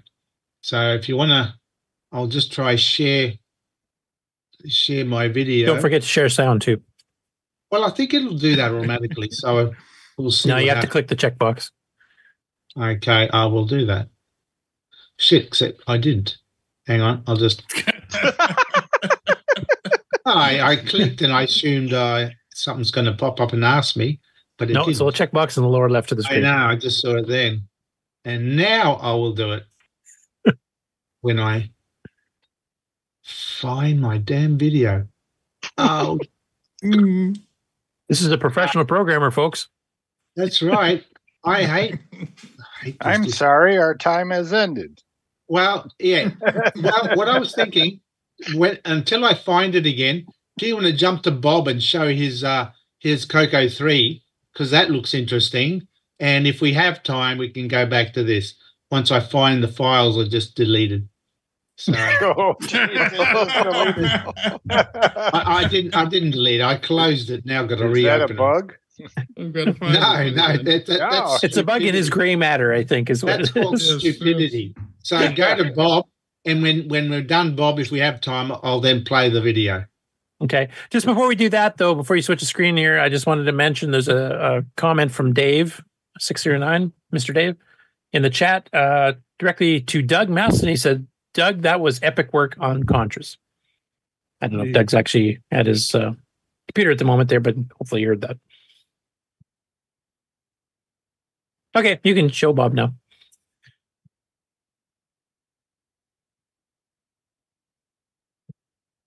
Surprise, Bob. You're Well, up. yeah, surprise. Here I am. Mic working. Yep. Yep. Okay. Now we see your shared screen with Extended Color Basic oh. 2.0. Yeah. Like So Bob's working too. see what I got here. Basically, what I'm doing right now, I've been just kind of cleaning some things up inside my boxes, but uh, I got these replacement buttons for some of my joysticks. There you go. And uh, what I'm about to do here is just write a little basic, um, sort of like a benchmark. I'm going to write a basic program that counts the button presses. And then I'm going to press the button a hundred times. And then I'm going to see how many times basic counted.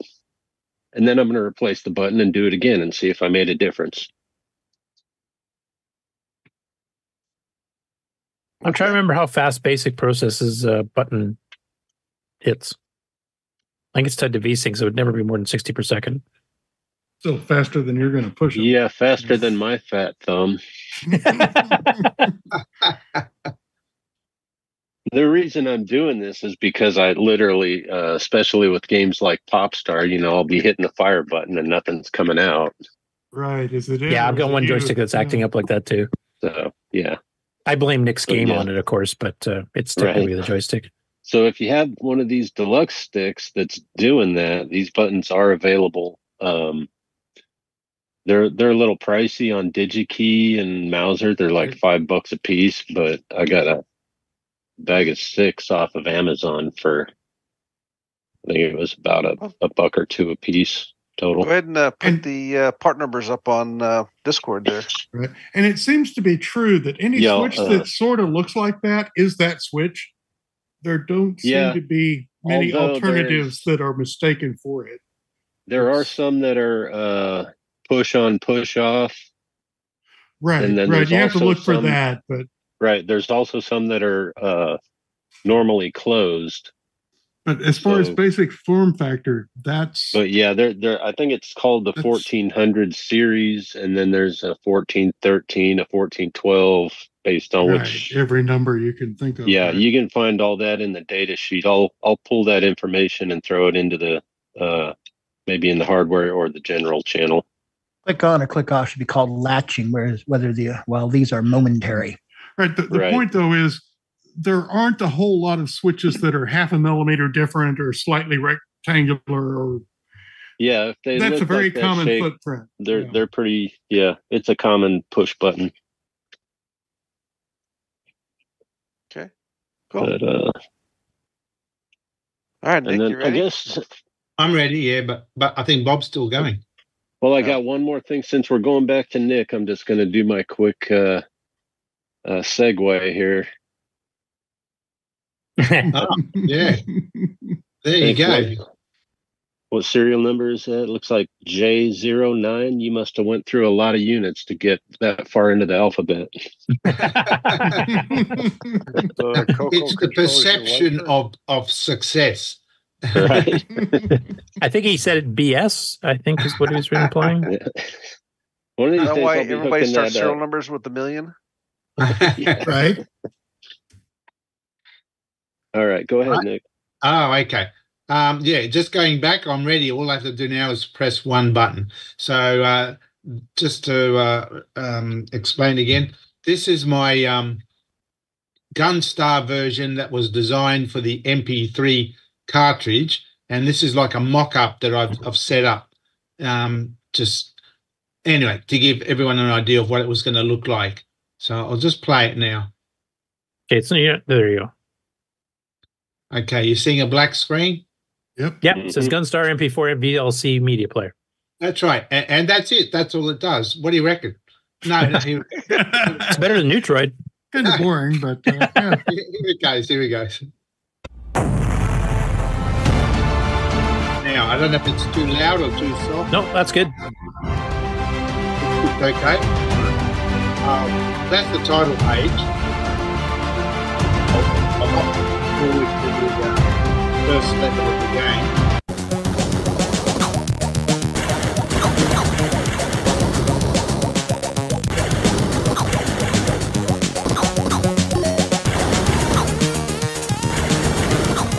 Forward to the second level. Yeah.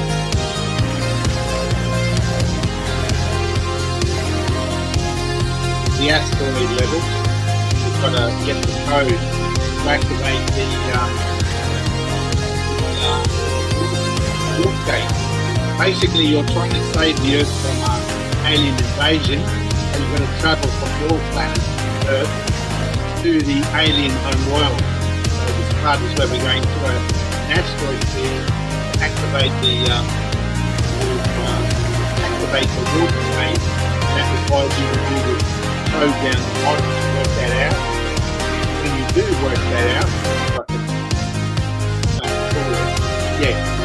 Then have to hit the, uh, the gatekeeper for the station in order to activate the warp gate.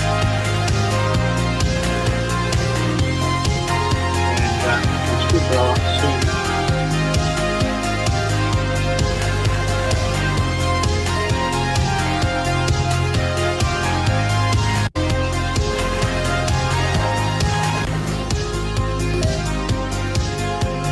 But I haven't got.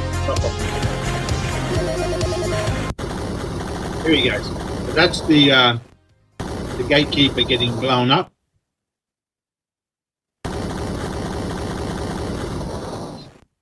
So the sound effects are uh, coming out. Well, in this copy, um, it's coming out of the DAC, but it would on the game cartridge, it was going to come out of the Orchestra 90. So here we are. We're about to jump into the uh, warp mode, and we're entering the alien home world. And this is where another background music track will play. So I'll just jump forward. basically the alien home world is uh, well filled with aliens are out to kill.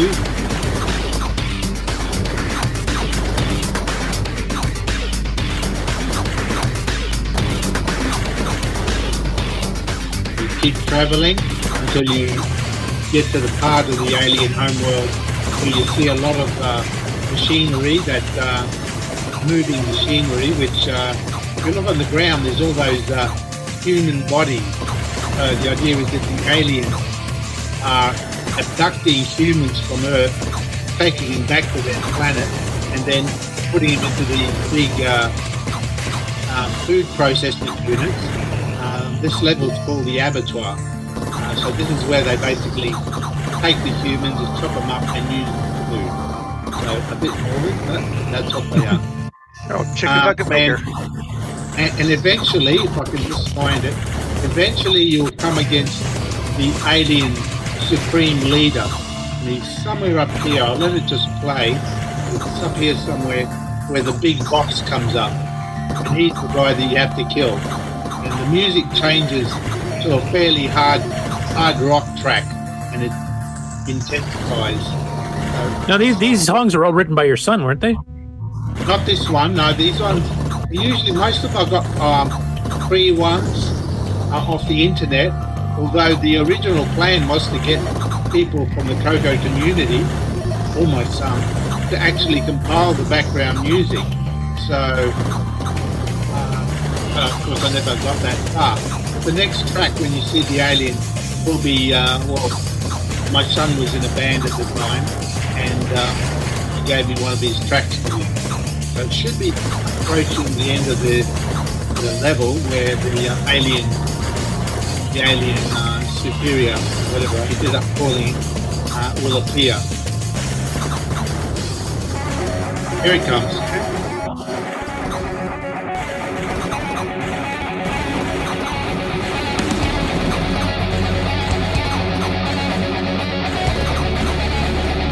Game gets pretty intense here. Throws, it throws everything at you. And I don't think I lasted very long. You see the uh, the borders flashing. That's indicates that you- you're about to die. Yep. And end it there. Mission failed. So that's it. That's that's the idea. So if I can go back to that project uh, and use the uh, MP3 player that Bruce is uh, creating, then we might be able to resurrect that that version of uh, Gunstar that has music. And the uh, the idea is that you could actually change the music to any other sort of music that you would like by changing the tracks on the MP3 player. Yeah, But- just rename them to whatever the game's calling yeah, for. And yeah, copy up So different will, ones. so- will the software of the game automatically change the track? Yes, yes, Okay, that's the idea. So the then- software is controlling the MP3 player. So you would have uh, um, control when you send it out over the um, tracks it plays, so that the right song's playing with the right level. Yeah, yeah, that's the whole idea. It, it, it that that wasn't just edited in. The game will actually choose the tracks. It'll actually control it while it while you're playing the game. So it has all the sound effects and the music all playing simultaneously while while the game's playing. That's the whole idea to make make uh, the closest we can to an Amiga game. Okay. Well, with that, we need to push the button.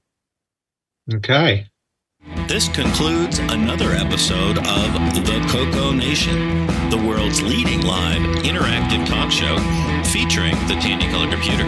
For all things The Coco Nation, visit us on the web at thecoconation.com. We'd love to hear from you. Send feedback, suggestions, even segments via email to show at thecoconation.com. The Coco Nation Show would not exist without the community and its cast and crew. The Coco Nation theme song, copyright 2022, D. Bruce Moore. Mixed, mastered, and produced by D. Bruce Moore. The Coco Nation is over. join us on the Coco Discord server. Coco forever. So what am I going to do with the next two hours? Play I your know. Coco. Right. But I, but I'm I sure your better wife. Would. I'm sure your wife would be interested in talking with you. Yeah, Mine she will just be. came. She just came in the door, looked at me. okay. And then we timed it perfectly. Looked at you and said, "Great, I have to put up with you for two extra hours." Anyway, Mark's got to run. So uh, thanks, everybody. Uh, thanks, Doug. everybody. Thanks, Glen, for being our guest today. Uh, thanks for an awesome game, Contras. And we will see you next week. Adios. Bye.